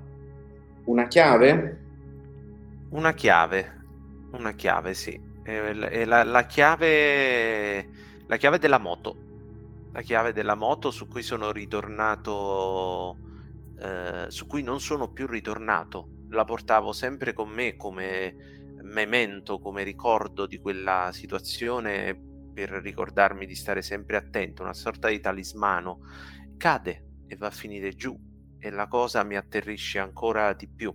Creo un altro elemento riguardante il mio trauma, anche se in questo specifico momento non lo utilizzo per, uh, per, per tirare dadi o altro, però davanti a questa, al fatto che la chiave è caduta al piano di sotto, io devo recuperarla. Per cui dico no e faccio per aprire del tutto la botola stavolta. E una alone di aria eh, marcia, muffita, ti investe, apri la botola, ti ho detto ci sono questi gradini che scivolano nel buio e ne vedi i primi tre o quattro, poi gli altri scompaiono e la tua chiave ruzzola giù e cade con un tintinno. Mi volto verso Emanuel e gli dico devo, devo prendere quella chiave, è troppo importante per me. E Questa è la classica fa... scena degli horror in cui gli spettatori dicono ma no, ma non andare a prendere, lasciala là è troppo importante, è un ricordo troppo, troppo importante per, per, il nostro Jacob. Eh, mi come affaccio. Si come si scende per questa botola? Ci sono delle Volete scale, delle scale che scendono. Scale normali, non, non a pioli. Scale. No, no, no, delle scale che sai quando apri la botola eh, scendono automaticamente e toccano terra dopo, credi, dal rumore che ha fatto, 5-6 metri massimo. C'è un corrimano No, è una scala, diciamo, per farvela immaginare, va, facciamo che è una scala a pioli. Quindi puoi tenerti ai lati della scala a pioli. Eh, per me è praticamente impossibile scendere con una scala a pioli e una gamba sola. Vabbè, devi fare un po' di forza, però... Eh, eh, quindi lui vede, vede questa cosa e... Jacob eh, si rende ancora più conto della sua difficoltà, ma non si abbatte prende, eh, mette una mano vicino al collo e quello che istintivamente sta cercando è la medaglietta di San Cristoforo, una medaglietta che gli è stata donata da sua moglie quando è, è stato dimesso all'ospedale. Lo fa per darsi coraggio, lo fa per uh, rincuorarsi e anche se è una cosa complessa, lui prova a scendere questa scala a pioli e credo di doverti fare un tiro eh, se, se, questo no, se, questo non è un tiro teso non so cosa lo sia ovviamente ti chiedo di utilizzare la medaglietta come eh, ma deve essere un aiuto più concreto capisci? No, gli voglio dire che vado avanti io se lui lo accetta ehm, diciamo lui può essere Jacob può essere contrariato quello che vuole ma conviene che scenda prima io. Jacob si rende conto che effettivamente laddove dovesse cadere almeno eh. Emanuel può, può, può, recuperarlo, quindi fa sì ok, vai, va, prima, va prima tu, io però ti seguirò lo stesso. Eh, gli dico, lo, anche qui provo a tranquillizzarlo, gli dico ma non preoccuparti, magari scendo, lo trovo e risalgo, eh, cercando di non fargli pesare insomma tutta la situazione però insomma penso che sia quello che chiunque farebbe in questo contesto. Cioè io lo vedo che sta là per provare a scendere, gli dico lascia stare, provo prima io. E, um, gli chiedo di, di, farmi luce da sopra con il tizzone che ha ancora in mano. Va bene. Uh, Jacob è, è, risentito e alterato per aver perso la chiave, eh, la protesi, tutto sta, non sta andando niente bene stasera, però comprende che effettivamente Emmanuel potrebbe avere qualche chance in più di ritrovarla, per cui eh, va, prende dal, dal lato della sua, da una delle tasche del suo pantalone da trekker una torcia, eh, una torcia elettrica a pile, la accende e gli dice la chiave è, mm, ha, ha, piccolo, ha, un piccolo segno rosso sopra, uh, la puoi riconoscere facilmente ha, ha una piccola parte in plastica rossa. Io annuisco e insomma metto il primo piede sulla scala a pioli, che immagino sia impolverata e pure traballante. Esatto, quindi cigola appena tu appoggi il tuo peso, affidi tutto il peso del tuo corpo su di essa. E ricordo anche i rumori che abbiamo sentito prima di sotto. Esattamente. Fai e... quindi per scendere? Sì, mi immergo, diciamo, nell'oscurità, nel mare buio, diciamo, sotto di me. Dopo dei passi un po' incerti e soprattutto cigolanti, tu hai qualcosa con cui farti luce? Sì, la torcia. Quindi arrivi a toccare terra con i tuoi piedi e illumini l'ambiente. Credo che tu vuoi cercare quindi la chiave di Jacob. Se è così, tiriamo. Bene, io insomma penso sia un tiro teso, no? Beh, decisamente, non, non di più di sicuro. Va bene, io mm, tiro con un solo di 6 perché per ora siamo ancora nell'ambito della, come dire, della norm- normalità, possiamo dire. Sì. Però secondo me puoi utilizzare il mio dado extra come aiuto perché ti sto facendo luce da sopra, quindi ti sto aiutando in qualche modo. Deve dirlo lui se lui vuole richiedere l'aiuto oppure, oppure vuole fare da solo. Sì, io insomma gliel'ho chiesto già prima, quindi sì. Ok, ti, ti, aiuta con la luce da sopra. Ok. Quindi avete solo una torcia e la tiene Manuel, ho capito Ciao. bene? Io ho la torcia del cellulare perché generalmente anche quando vado sì. a camminare io porto sempre anche una power bank. Quindi se si tratta di una notte non ho particolare paura, insomma, che si scarichi il cellulare. Perfetto. Io ho una, invece una torcia di quelle là classiche da Sì, la da torcia camping. da campeggiatore, sì. Avevi detto che avevi preso un tizzone ardente dal fuoco. Quello, quello, è caduto fuori nel momento in cui... Quello l'avevo utilizzato più per spaventare che non per mm. farmi luce. Eh, nel momento in cui sono caduto è caduto anche quello e si è spento. Per okay. cui siamo eh. rientrati con l'ausilio di questa torcia. Quindi vai per Emanuel. Vado, tiro 2 di 6. Faccio 2-6, ragazzi. Ottimo. allora, quindi incredibile. Jacob eh, prende un punto angoscia perché ha aiutato. E Manuel si guarda attorno con, uh, con la torcia del cellulare. E è molto. è più piccola di quello che pensassi questa cantinola. Ha delle pareti in pietra. Eh, e vedi qualcosa di molto curioso, ma soprattutto senti anche qualcosa cioè i rumori che tu sentivi da sopra, ora li senti anche da qui. Sembra come quello che c'era prima alla porta e poi dopo alla finestra, come qualcosa che gratta, come qualcosa che sta grattando. E forse la tua paura di, dei cani e di animali randaggi a parlare per te, ma sembra anche come se qualcosa stesse, uh, si stesse strusciando contro la parete, ma dall'altro lato. Guardando in questa direzione, in cui non vedi il muro perché c'è una grossa credenza rotta che copre il muro, davanti a te c'è qualcosa che non ti saresti probabilmente mai immaginato. Cioè c'è una grossa gabbia aperta. Dentro vedi sbrilluccicare la chiave di Emanuel. Eh, una gabbia alta quanto? 1,50 m, 1,70 m o ancora di più? No, no, esatto, sarà alta 1,50 m, 1,70 m, non più di questo. Eh, ok, va bene, io... Beh, come dire, mi sto... cioè sono terrorizzato. Sono con le spalle contro la, la, la scala a pioli eh, che non, non, non, so se tocca terra o meno, comunque... Si ferma proprio, sai, 3-4 cm prima di toccare terra. Sono pronto a saltare di nuovo sulla scala e cerco di avvicinarmi. Um, vedo in questa gabbia cosa c'è? Un pagliericcio per terra, non c'è nulla. Esatto, diciamo una cosa, poi ti descrivo quello che il tuo personaggio vede. Ti vuoi avvicinare senza uh, fare troppa attenzione o oppure provi a non fare rumore, provi a... Uh... Io lo, lo, faccio guardandomi intorno. Ok. Eh, ti assicuro, cioè proprio a me è capitato, come ti ho detto, veramente tante volte dover passare in mezzo a posti dove c'erano eh, cani randaggi o animali selvatici e mm, cioè ogni volta inizio a muovermi pianissimo e, e cerco anche intorno posti dove, dove scappare. Beh, perfetto, allora questo forse è anche un tiro. Sì, decisamente. Decisamente e mi sa che è proprio un tiro teso pure questo. Eh, come minimo. Tiro sì. Non disperato. Mm-hmm. Va bene, tirerò con un solo 6. eh, anche se vorrei, no, io penso di, di volermi spingere.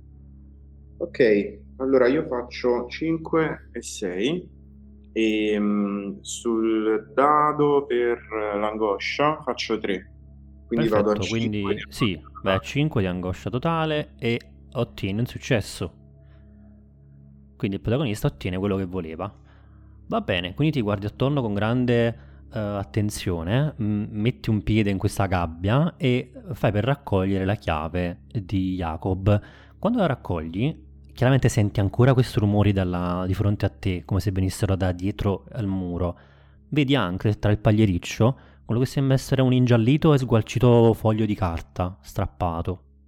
Addirittura un foglio di carta. Lo, lo, raccolgo ovviamente. Vedi che c'è scritto qualcosa sopra, non so se lo vuoi vedere ora o dopo. Eh, ci do una rapida occhiata, se riesco a capire subito quello che c'è scritto. Se no, altrimenti se mi devo applicare lo metto in tasca e torno su. Te l'ho messo in condivisioni. Ok.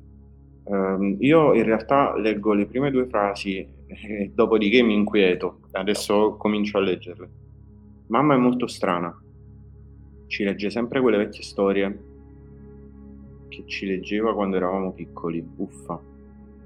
Uh, lo, lo, lo piego e lo porto con me non, il resto lo voglio leggere sopra perché mi, mi, mi sta spaventando questa situazione. E giustamente, ok, quindi fai per tornare e risali con questa uh, sì. paura nel cuore, la scalappioli che traballa e scricciola, giusto? Ah, sì.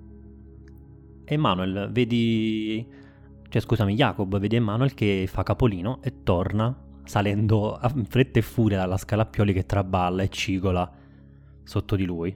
Sì, gli dico che mm, gli, gli descrivo cosa ho visto sotto e gli dico che um, il grattare, quel rumore si sentiva anche giù, però era, cioè, veniva dalla, dalla parete, da, da oltre la parete. Quindi penso che non abbiamo nulla di cui preoccuparci. Hai trovato la chiave. Non dà alcun in, in, alcuna importanza alla, a, al motivo di tutto questo caos. Per lui la, la, è la chiave è l'unica cosa importante. Ti guarda e fa, te lo ripete: hai trovato la chiave. Io gli allungo la. cioè apro, apro la mano in cui ho la chiave e il bigliettino che ho spiegazzato, diciamo. Prendo immediatamente la chiave e la stringo vicino al petto e faccio grazie grazie davvero per essere sceso lì sotto e, e non sai quanto valga per me. Io ti offrirò una birra quando torneremo nella civiltà e cerco di stemperare un po' sorridendo. Poi abbasso lo sguardo sul, sul, sul foglietto ingiallito e gli chiedo: E quello cos'è? Eh, ti ho detto che c'era una una gabbia. Eh, per terra ho trovato, nella gabbia ho trovato questo bigliettino. Lo prendo, lo prendo e inizio a leggere. Mamma è molto strana. Ci legge sempre quelle vecchie storie che ci leggeva quando eravamo piccoli. Uffa! Ormai abbiamo quasi dieci anni e secondo me si è fissata un po' troppo. Io e Luzia ieri abbiamo chiesto, le abbiamo chiesto di andare a giocare con qualche altro bambino, ma la mamma si è arrabbiata, ci ha sgridato e ci ha detto che nessuno vuole giocare con noi e che non c'è proprio nessuno al di là del bosco. A volte sta in cucina a fissare fuori dalla finestra anche se non c'è niente da fissare. È così concentrata che anche se provo a chiamarla lei non mi risponde subito. Ieri però ci ha detto la cosa più strana di tutte.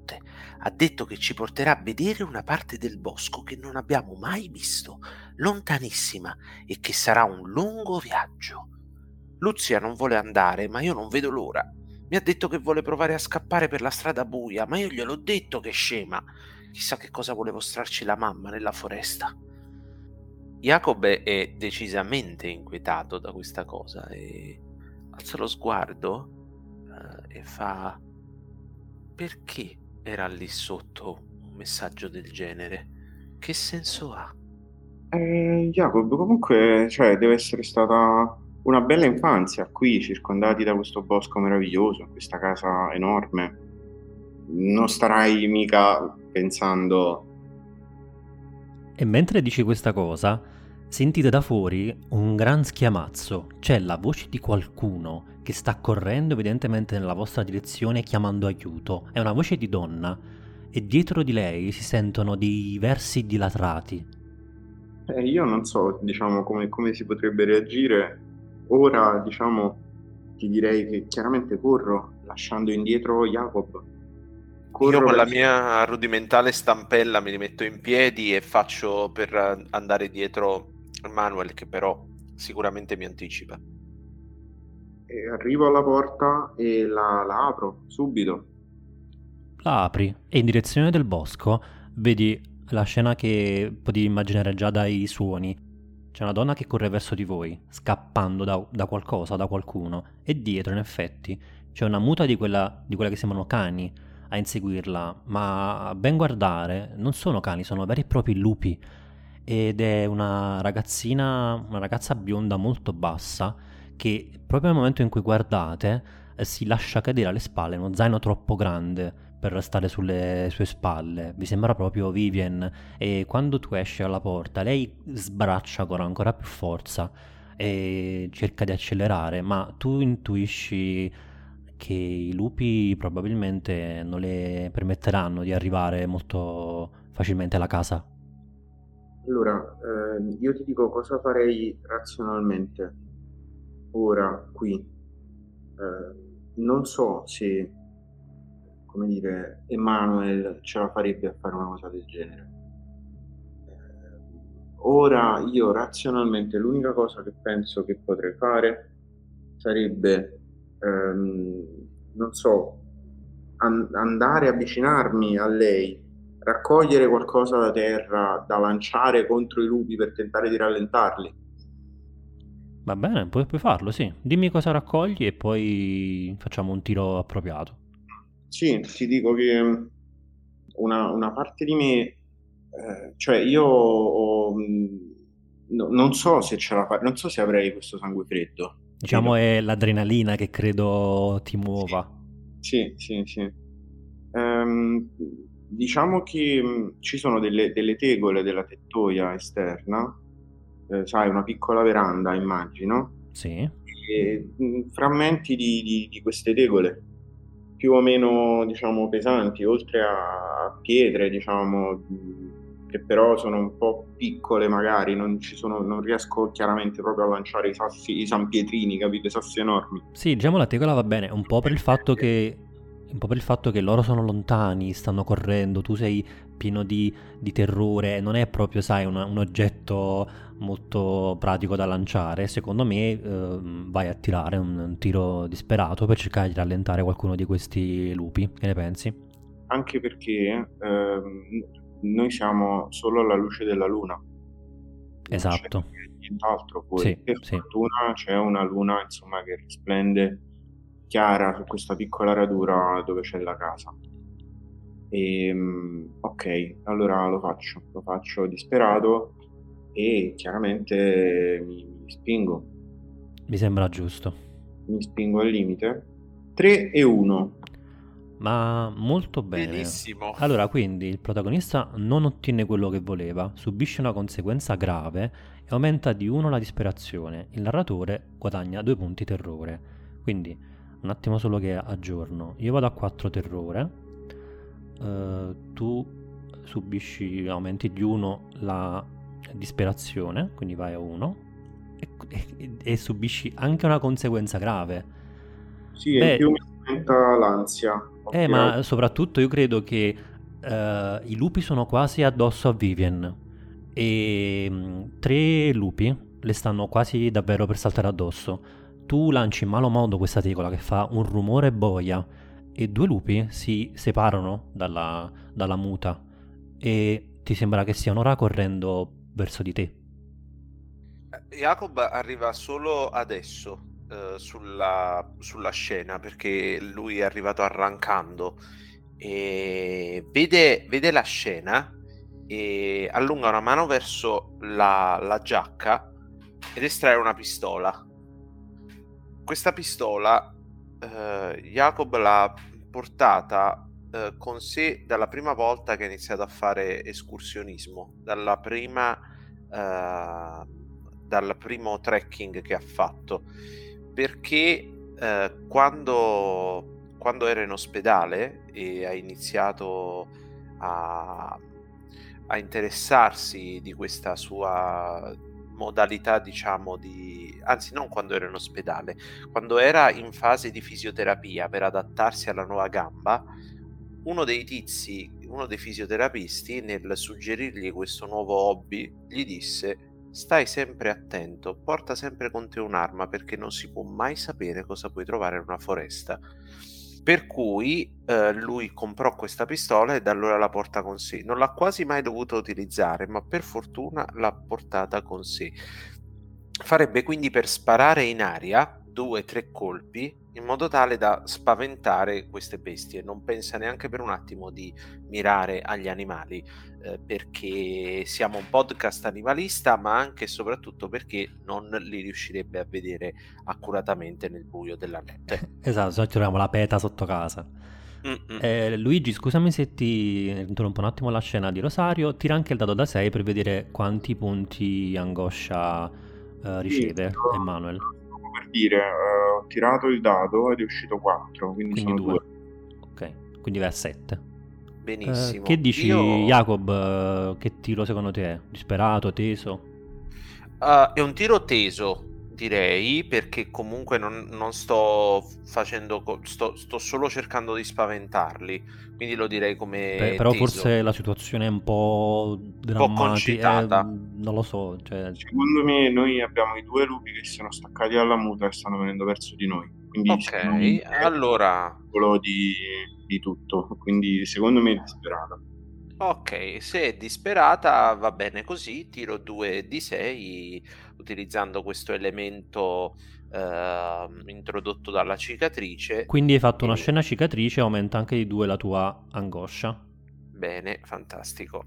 Tiro due dati da 6 e speriamo che il fisioterapista ci abbia dato il giusto... Hans, il fisioterapista... Provarmi ci ha, dato, ci ha dato il consiglio giusto perché ho fatto un 4 ed un 6. Perfetto. Viva Hans, viva Hans. Ok, comunque il narratore guadagna un punto terrore, questa è una cosa che apprezzo, grazie designer. E um, spari in aria, spari due o tre colpi in aria ed effettivamente questi colpi risuonano proprio che ti sembra che sono arrivati fino all'altro capo della foresta nera fanno una eco incredibile e i lupi scartano di lato, quasi come se temessero di essere stati colpiti, e guaendo girano nella loro corsa, tornando indietro iniziando a sbranare e a trascinare con sé lo zaino, con qualche provvista magari che eh, va fuori, e Vivian riesce correndo a raggiungervi e quindi appare alla vostra porta ansimante, sudata e con un morso eh, che cola sangue sulla, sulla gamba quando hai detto sbranata per un attimo ho pensato che non fosse lo zaino ma la povera Vivian. Eh, io, non par- già... io, io, non parlo a caso. Ero già tristissimo. Uh, bene, eh, io faccio, rien- faccio, entrare Vivian, mi, mi, sposto e dico forza, veloce, dentro. Uh, poi mi volgo verso il Manuel e faccio Dobbiamo, dobbiamo, vedere la ferita, la sua ferita come, come sta messa. Ha, ha, avuto un morso, l'ho visto. Senti, io non, non mi avvicino, ho paura dei lupi. io sono paralizzato, cioè non, non, non dico nulla. Emanuele. Lei geme a terra, vedi che si rotola un po' a terra, eh, imbrattando qualche asse di rosso sangue molto vivido che sta uscendo ancora sangue da questa brutta ferita. Emanuele, forza! Emanuele! Sì, io mi scuoto, mi scuoto e recupero la, la, la mia, diciamo, eh, la, la, non voglio dire la tranquillità, ma almeno l'apparente, eh, come dire, forza che ho mostrato fino a quel momento e, e faccio la cosa giusta, cioè provo a raggiungere, cioè raggiungo la ragazza, eh, chiaramente sempre muovendomi, sempre in maniera lentissima. Come se Penso... fossi sott'acqua. Sì, sì, sì, sì. Soltanto le parole di Jacob mi scuotono diciamo da questo torpore e raggiungo la ragazza e vedo come in che condizioni è io mi avvicino a mia volta cercando di capire la situazione come se è critica, se la tizia è in fin di vita oppure se riusciamo ancora a recuperarla. Ha la mandibola di un lupo disegnata sulla coscia, sul polpaccio, scusami, e è veramente profondo il morso, ha anche un po' slabbrato, quindi qualche, si è anche un po' eh, aperta la ferita e poi sai, non so se siete medici, ma comunque potete intuire che il rischio di un'infezione o peggio è dietro l'angolo non possiamo fare altro che lavare. Lei, tu, tu, Emanuele, non riesci magari a pensare bene perché proprio le urla di questa ragazza ti riempiono completamente. L'aria della notte in questa foresta nera dopo i colpi di Jacob sono completamente. l'aria è completamente piena delle urla di questa ragazza. Allora, io ricordo una storia che mi hanno raccontato di un ragazzo che un capo scout che aveva portato un gruppo di ragazzini, tra l'altro proprio in Trentino, mi sembra, e affettando il pane si era fatto un taglio molto profondo e aveva passato la notte comunque praticamente delirando. E io penso che l'unica cosa che possiamo fare sia lavare questa ferita e tentare di fasciarla e, attendere la mattina.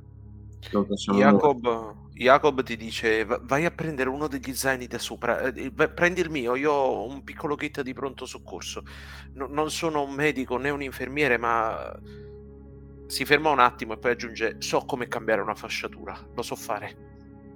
Sì, cioè anch'io quando vado nei boschi comunque porto sempre almeno, che ne so, delle salviette umide, della mucchina, eh, del disinfettante, insomma. Io ho qualcosa in più, vai, valla a prendere. Okay. Ti muovi più veloce di me mi muovo più veloce di lui teoricamente, perché in realtà resto fermo per alcuni minuti. e poi insomma vado, vado, vado, mi scuoto e vado. Io mi rivolgo invece alla ragazza e provo a tranquillizzarla. Uh, le dico: se, sei al sicuro, stai tranquilla, sei al sicuro. I lupi sono andati via, sei qui, sei con noi, ti, ti aiuteremo. Stai tranquilla. La ragazza urla, geme di dolore, vaneggia, come ha detto Luigi, e vede Emanuel che torna giù, immagino, con questo kit, e, ma è come se non vi riconoscesse, non riesce proprio a mettere a fuoco, a ragionare, è completamente preda del, del dolore. Io quando Emanuel torna con, immagino, il mio zaino, io inizio a rovistare nello zaino, prendo questo piccolo kit da pronto soccorso e prima ancora di prendere l'acqua ossigenata o altri kit per, eh, il, per gestire la ferita, prendo una boccettina, eh, morfina, è una degli degli antidolorifici più forti che ci siano io ne so qualcosa, ne ho utilizzati tanti. E Jacob è pronto non, proprio all'apocalisse. Non, il problema è un altro, è che la morfina dà dipendenza. E ja, questo ovviamente Manuel non lo sa, ma ogni tanto Jacob deve prendere un po' di morfina perché altrimenti la gamba torna a fare male. Ed è per questo che ha, il, che ha questa boccettina con sé di morfina. Prende una compressina, la spacca a metà perché troppa morfina non fa bene e la mette direttamente in bocca a Vivian, facendo in modo che lei la, la ingoi. Nel giro di pochi istanti la morfina inizierebbe a fare effetto. Però direi che, direi che, visto comunque che è una cosa legata al caso e a come sta lei, a quello che riesce a ragionare, eccetera, direi renderla anche questa scena. Con non... un tiro? Sì, non perché sia una tua competenza particolare, qualcosa può andare storto nel, nel tuo atto, ma Posso per... perdere la compressa da mano? No, no, no, no, proprio per vedere lei, cioè il tuo obiettivo è curarla, vediamo se narrativamente sì. tu riesci a avere il tuo... a far okay. il tuo obiettivo. Io utilizzerei anche in questo caso un dado extra, anzi utilizzerei due dadi extra perché Manuel mi ha aiutato andando a prendere lo zaino, io poi ho creato uh, l'elemento ricollegato alla cicatrice che è la mia dipendenza da morfina, quindi vorrei tirarti tre dadi allora, da 6. Eh, facciamo che magari la fiala proprio eh, lo è perché tu dovessi giocare una scena flashback.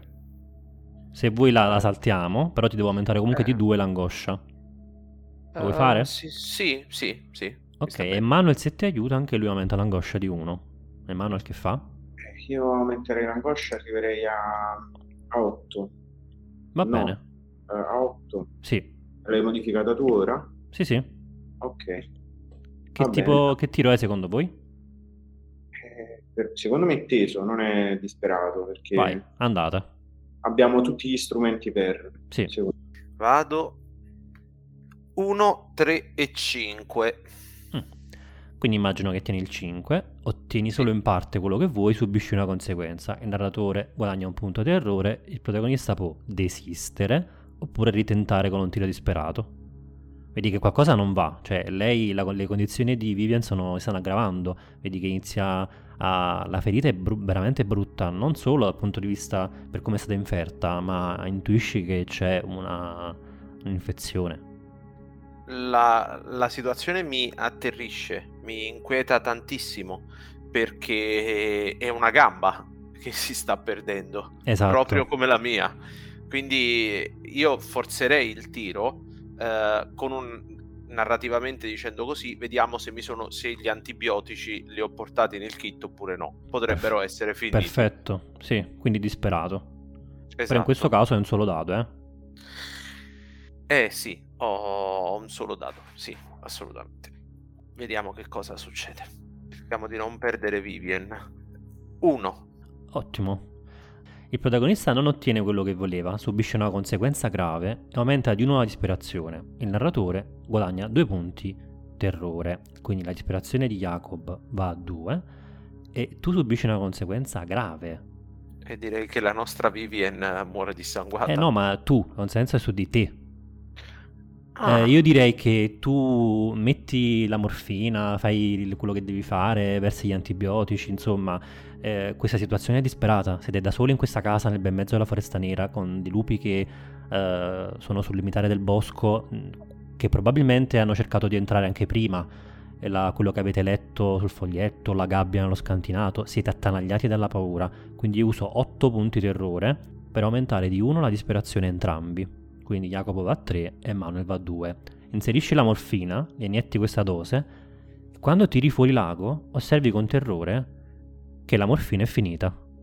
questa cosa mi, mi agghiaccia perché io mi ero portato delle dosi che mi avrebbero permesso di andare avanti almeno per altri 3-4 giorni e invece ora non ce l'ho, quindi significa che dovrò avere a che fare con dolori lancinanti, con eh, una strana sensazione in tutto il corpo, dolori non solo locali, ma in tutto il corpo, come se i muscoli non mi reggessero più, mal E come, di testa. e come dici terri- poi tu, come dici tu, Vivian sprofonda in questa sorta di eh, una sorta di morte apparente, cioè lei proprio inizia anche a sbavare, e si rimmobilizza, eh, diventa rigida e fissa il vuoto, è come se fosse scivolata, se stai per scivolare lungo il- la strada che poi la porterà al trapasso.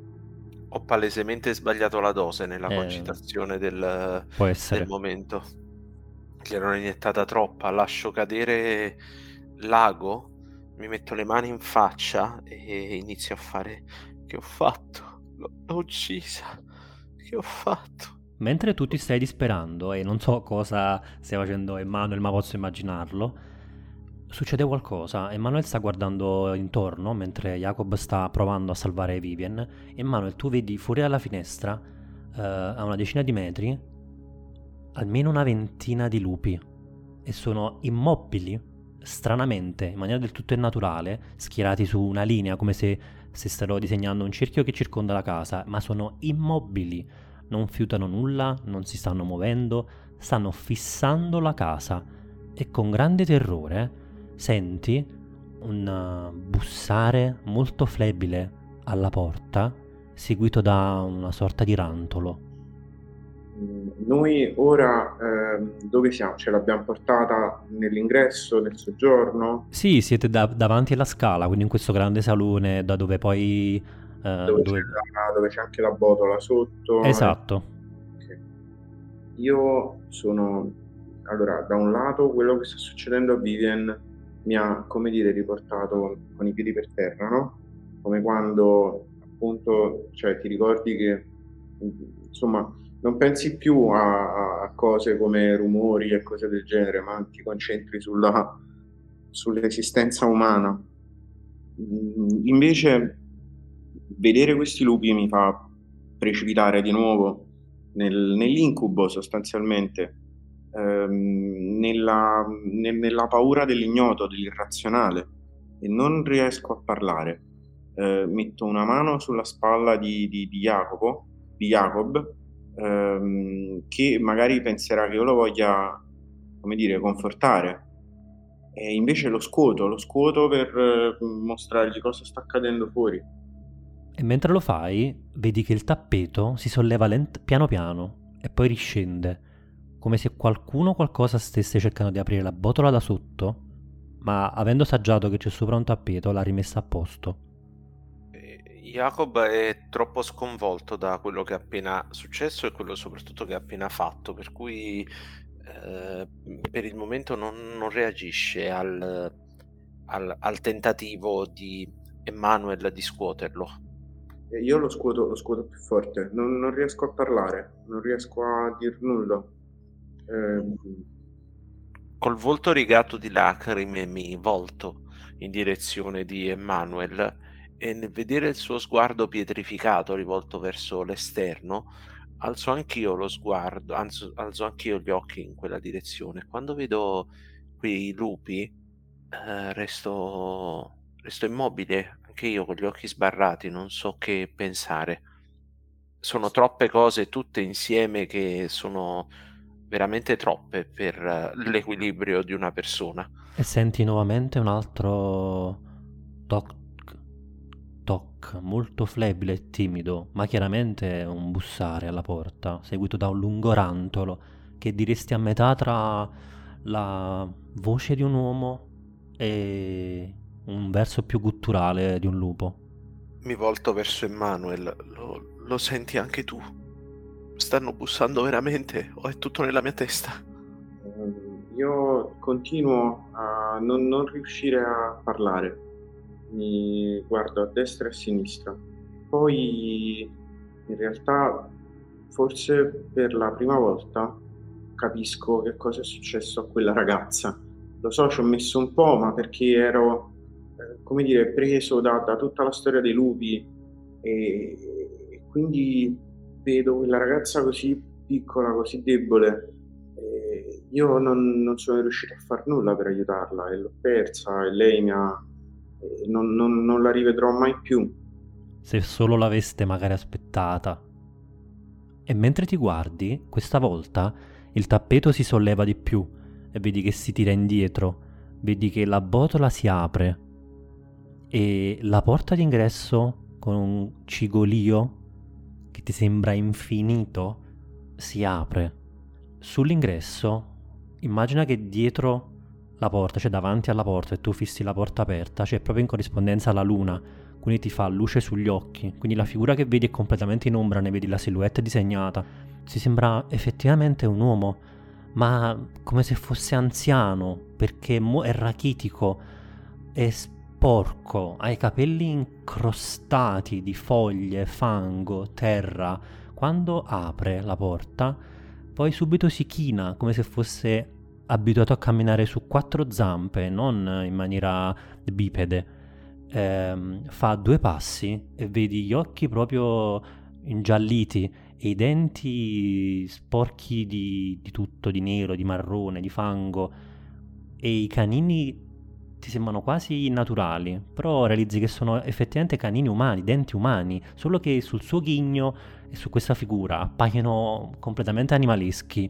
La botola si apre e scaraventando dietro il, il, il tappeto ed emerge un'altra figura, anch'essa come questa, ma è di donna. È una donna con capelli lunghissimi, che arrivano quasi fino a terra, forse un tempo biondo cenere, ma ora sporchi di qualunque cosa che la foresta abbia dentro di sé. E l'uomo allarga questo sorriso sdentato e biascica poche sillabe, probabilmente tutto quello che gli rimane, e sono ma, ma. Mamma mia. Allora, eh, io sono contento di vedere delle altre persone, delle altre persone che non abbiano mi spiace dirlo, ma delle persone che possano muoversi, anche se questo signore non sa quanto sia, quanto sia, diciamo, quanto possa aiutarci in questa situazione, quanto possa aiutarci a, a portare da qualche parte il corpo di questa ragazza, ma magari non è morta, magari eh, è semplicemente, semplicemente addormentata, magari possiamo ancora fare in tempo, tutto questo inizia a dirlo ad alta voce, magari possiamo fare ancora in tempo a portarla in ospedale da qualche parte. Guardo quest'uomo e dico, la prego, ci aiuti. Lo guardi e realizzi forse soltanto ora che l'uomo, come la donna, sono completamente nudi. L'uomo ti guarda, sembra non riconoscerti e sul suo volto si dipinge proprio un'espressione rabbiosa, ma davvero difficile da descrivere a parole, cioè animalesca. E ti si avventa contro come per morderti ero rimasto un attimo scioccato da tutto ciò. Jacopo, dietro di te c'è la donna, che è come lui anche, come se ti saltasse addosso. Ok, va bene. Allora, se la donna se prova a saltare addosso a me, io semplicemente provo a estrarre la pistola per, per spararle eh, istintivamente. L'avrei fatto per salvare il mio amico Emanuel, ma ho anche io il mio bel da fare qui. Io spendo due punti terrore premi il grilletto, mm. miri contro la donna che ti si sta avventando contro, mi premi il grilletto, tic tic, ma non spara. Te l'ho già detto durante questa sessione, ma sei una brutta persona. Uh, la, la, donna mi si avvinghia contro e io non, non so, rotolo insieme a lei in questa colluttazione, immagino che la donna provi a mordermi ancor più che a sì. colpirmi semplicemente. Se, se, vuoi evitarlo, credo sia un tiro. Ok, benissimo. Tiro, eh, ma non posso fare nient'altro che tirarne uno solo perché non ho altri elementi. A meno che non vogliamo giocare una cosa un po', un po' così, e cioè che la... No, no, va bene così. Va bene così. Vuoi farti scudo umano della, di Vivian morente? Come hai fatto a leggermi il pensiero? Ma guarda, non lo so. ne tiro uno solo. Lasciamo, lasciamo in, in, pace la povera anima di Vivian, l'abbiamo già... Tiro disparato. 4. Il protagonista ottiene quello che voleva, ma il narratore guadagna due punti terrore. Inoltre il giocatore sceglie se subire una conseguenza grave oppure aumentare di uno la disperazione. Allora, riesco a evitare il, uh, il morso e mi tolgo di dosso questa tizia. E Vuoi una conseguenza aumento, grave o disperazione? Aumento la mia disperazione di 1 e arriviamo a 4. Ricordiamo a tutti che il, che il giocatore muore quando la disperazione arriva a 5, quindi Jacob è veramente vicino al trapasso. Um, e ovviamente non te l'ho detto, ma avresti avuto un punto speranza nel caso tu ti fossi scrollato la tipa per fuggire. Ma comunque hai fatto 4. Quanto hai fatto? Ho fatto 4, sì, non ho fatto 6. E a questo punto mi limito ad urlare: Cosa volete da noi? Andate via, lasciateci in pace. E prendo di fianco a me la, la stampella e la agito davanti a me come se fosse una rudimentale mazza provo in questo modo a evitare di farmela tornare di nuovo addosso. Per amor di regole, eh, visto che tu ti sei scansato e sei riuscito a sfuggire da questa presa, ti do comunque il punto speranza perché va bene anche il successo parziale, ok? Pardon. Perfetto. Um, io volevo mettere in gioco, dimmi tu se è corretto questo modo di mettere in gioco una cicatrice. Certo, sì. Um, quando l'uomo mi si scaglia addosso, ehm, praticamente il tipo con cui la mia ex mi ha tradito e poi se n'è andata, io un giorno l'ho affrontato, cioè sono andato perché era una persona che conoscevo, non proprio un amico, però insomma una persona che conoscevo bene. Quindi vai a 10 punti di disperazione, eh, angoscia. Sì, sì, sì. Allora, io l'ho, l'ho affrontato e noi siamo finiti a, a, fare, a fare a botte e lui mi ha messo con, ehm, cioè è riuscito a picchiarmi, diciamo, è riuscito a, a tenermi a terra e a picchiarmi. Ora si verifica qualcosa di simile, cioè eh, l'uomo inizialmente mi, eh, mi sopraffa, cioè io finisco con le spalle a terra e lui mi è sopra, solo che stavolta vedo che c'è un qualcosa per terra, qualcosa tipo, che so, un... ehm, Anche la siringa vuota di Jacob, eh? Sì, sì, sì. E io gliela pianto in testa? Ok, e la tua scena cicatrice che, che elemento vuole inserire? La- il fatto che, a differenza di quella volta, Mhm. questa volta io trovo un oggetto e non mi faccio scrupoli nel, Va bene. nell'aggredire, nel- nell'andare, cioè come se fosse un atto, dato che io sono stato, come dire, anche, come si dice, insomma, in queste zone, cornuto e mazziato, stavolta Preciso. almeno non voglio essere mazziato. Perfetto, sì sì. Tira con un dado in più. Vediamo se riesci a ribaltare la, la sorte e chiudere i conti col passato. Non Sì, fa una disperato, penso. Eh, direi di sì, anche perché ora sei a, a disperazione 10, farai solo... Scusami, angoscia 10, farai solo tiri disperati. Sì, e non posso più spingermi, immagino. No. Non posso più guadagnare Esatto. ulteriore angoscia. 5, il risultato più alto è 5. Il protagonista ottiene quello che voleva, ma il narratore guadagna due punti terrore. Inoltre il giocatore sceglie se subire una conseguenza grave o aumentare di uno la disperazione. Che scegli? Scelgo la disperazione perché vado a 3, quindi si può ancora... Non solo, io utilizzo un punto, 4 punti terrore per farti andare a disperazione a 4 e se non te l'ho detto è ancora errore mio, ma guadagni anche un punto speranza. Lo allontani, immagino che ti pianti questa siringa eh, nella gola, lui mette le mani alla gola, ma fa proprio il verso di un animale, un animale ferito. E vedi il- un altro rantolo come se fossero le due parole, le uniche due parole che lui padroneggia, che è sempre un verso a due sillabe molto lente e roche, che è Liu Xia, che a quanto pare è la donna che sta correndo dietro Jacob. E quando Jacob vedi che la donna eh, te la sei scrollata di dosso, eh, la donna si getta su Vivian e la morde. E l'uomo che hai allontanato, Emmanuel, indietreggia con questa siringa conficcata nella gola, se la strappa via e assume una posa da lupo, da cane, quindi a quattro zampe, e vi guarda come per saltarvi nuovamente addosso. Vi ricordo che lo- l'orrore, in questo caso, può essere sconfitto oppure voi riuscite a fuggire, sono le due finali, soltanto se ottenete 5 punti. Speranza. Siamo un po' lontani, devo dire, però... Eh, sei io proprio provo- il- il- il- come posso dire, la scena clou. Io provo a allontanare questa, questa donna, provo a colpirla con la stampella, eh, in modo tale da non farla infierire sul corpo della povera, della povera Vivian che già ne ha passate abbastanza, insomma, e anche approfittando del corpo della povera Vivian come una distrazione. Io immagino, cui- immagino che sì. quindi la strada che state intraprendendo come intenzione è quella di provare a mettere fuori combattimento questi due, quindi vi darò punti speranza a seguito di azioni come questa, quindi in cui voi cercate di sconfiggerli. Vi, vi trovate? Che ne dite? Eh, sì, però cioè, lui quando si è tolto la siringa dalla gola ha perso sangue Certo, sì. Ed è ancora però in piedi. Sì, ha una robustezza eccezionale, ha una costituzione di ferro, è più un animale che un uomo e poi, diciamo a livello di meccaniche, eh, gli orrori sono sconfitti quando arrivano a 5 punti di speranza, magari potremmo togliergli scena uno dei due quando ne ha accumulato un altro.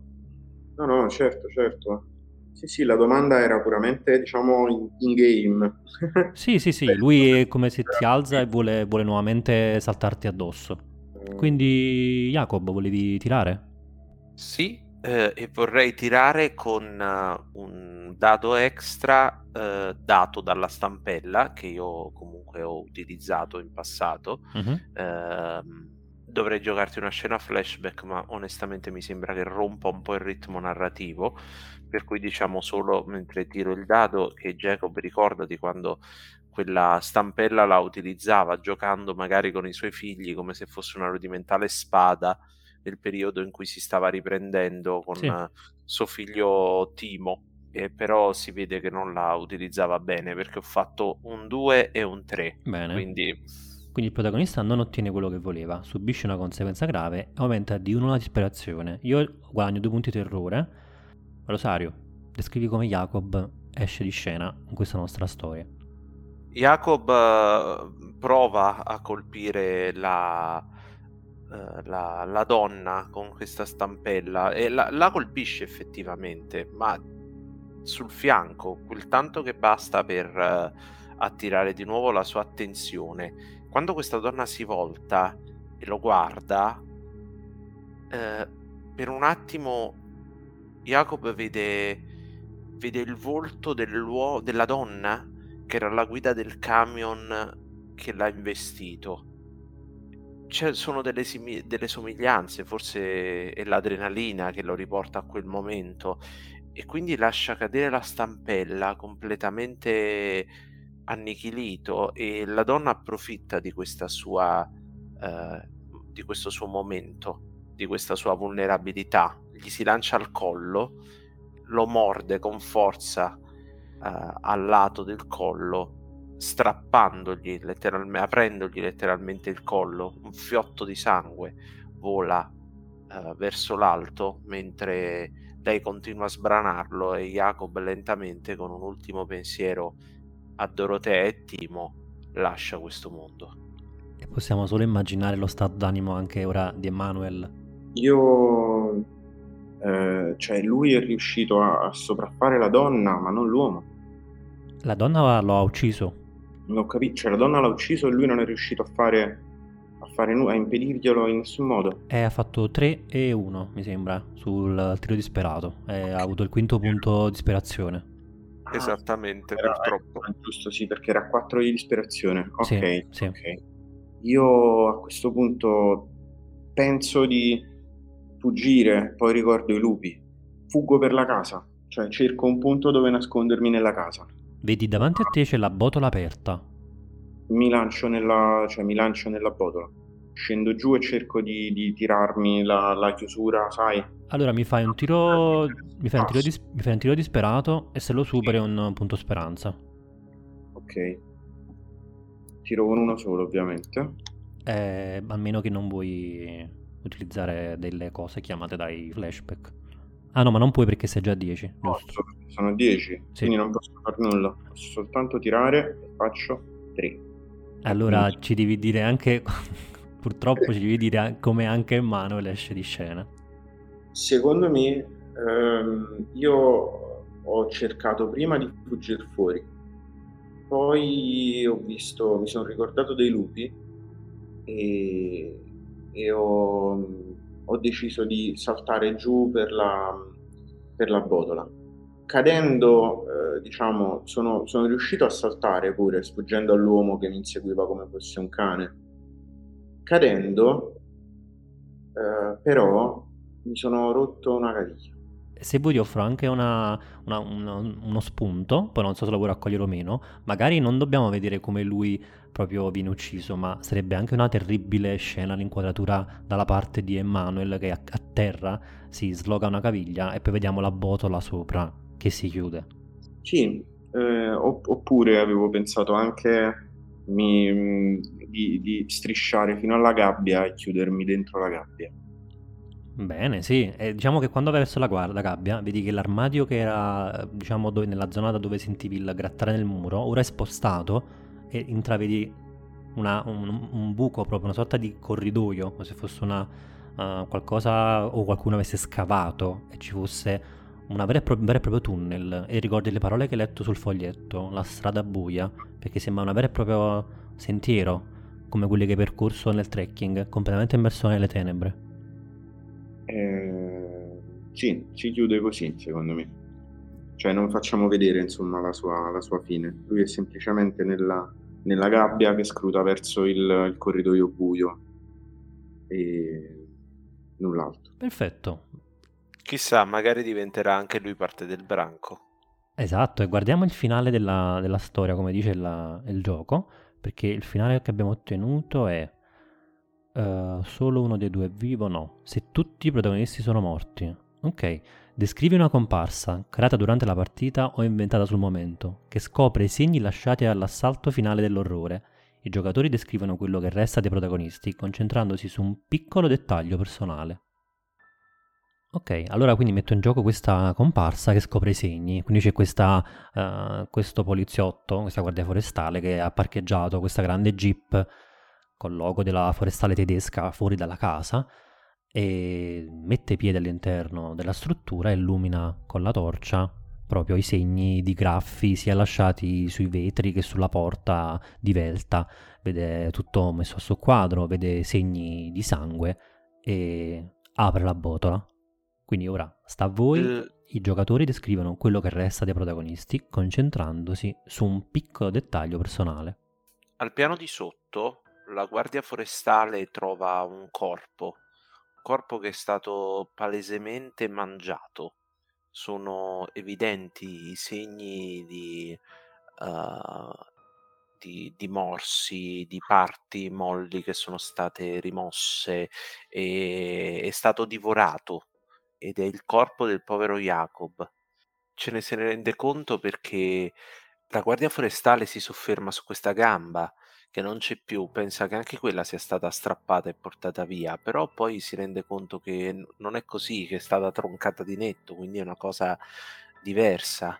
L'unica cosa che forse potrebbe aiutare a riconoscere questo corpo, a parte i documenti, è la medaglietta, la medaglietta di San Cristoforo che eh, Jacob portava con sé e che adesso eh, pende eh, con il laccetto spezzato sul lato del suo collo, proprio lì dove c'è la ferita che lo ha portato a morte.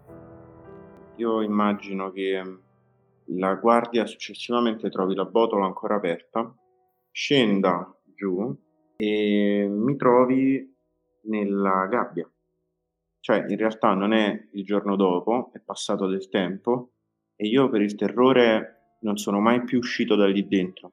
Quindi in effetti sono morto di, di, di, di fame, di stenti, perché avevo così tanta paura che sono rimasto chiuso lì dentro per, per giorni finché non sono morto. E di fatto sei, hai anche dovuto affrontare la tua paura più grande, un po', no? Che è quella dei lupi e degli animali selvaggi. Sì, e fino ovviamente diventando io a quel punto un animale in gabbia. Ok, mi piace. E aggiungo un piccolo dettaglio. Alza questa medaglietta, la guarda luce della torcia e c'è appunto quest'uomo, il santo, in una posa plastica, come è sempre rappresentato, e al posto della, di una testa umana, sulla medaglietta è rappresentato con una testa di animale, di lupo, quasi di cane.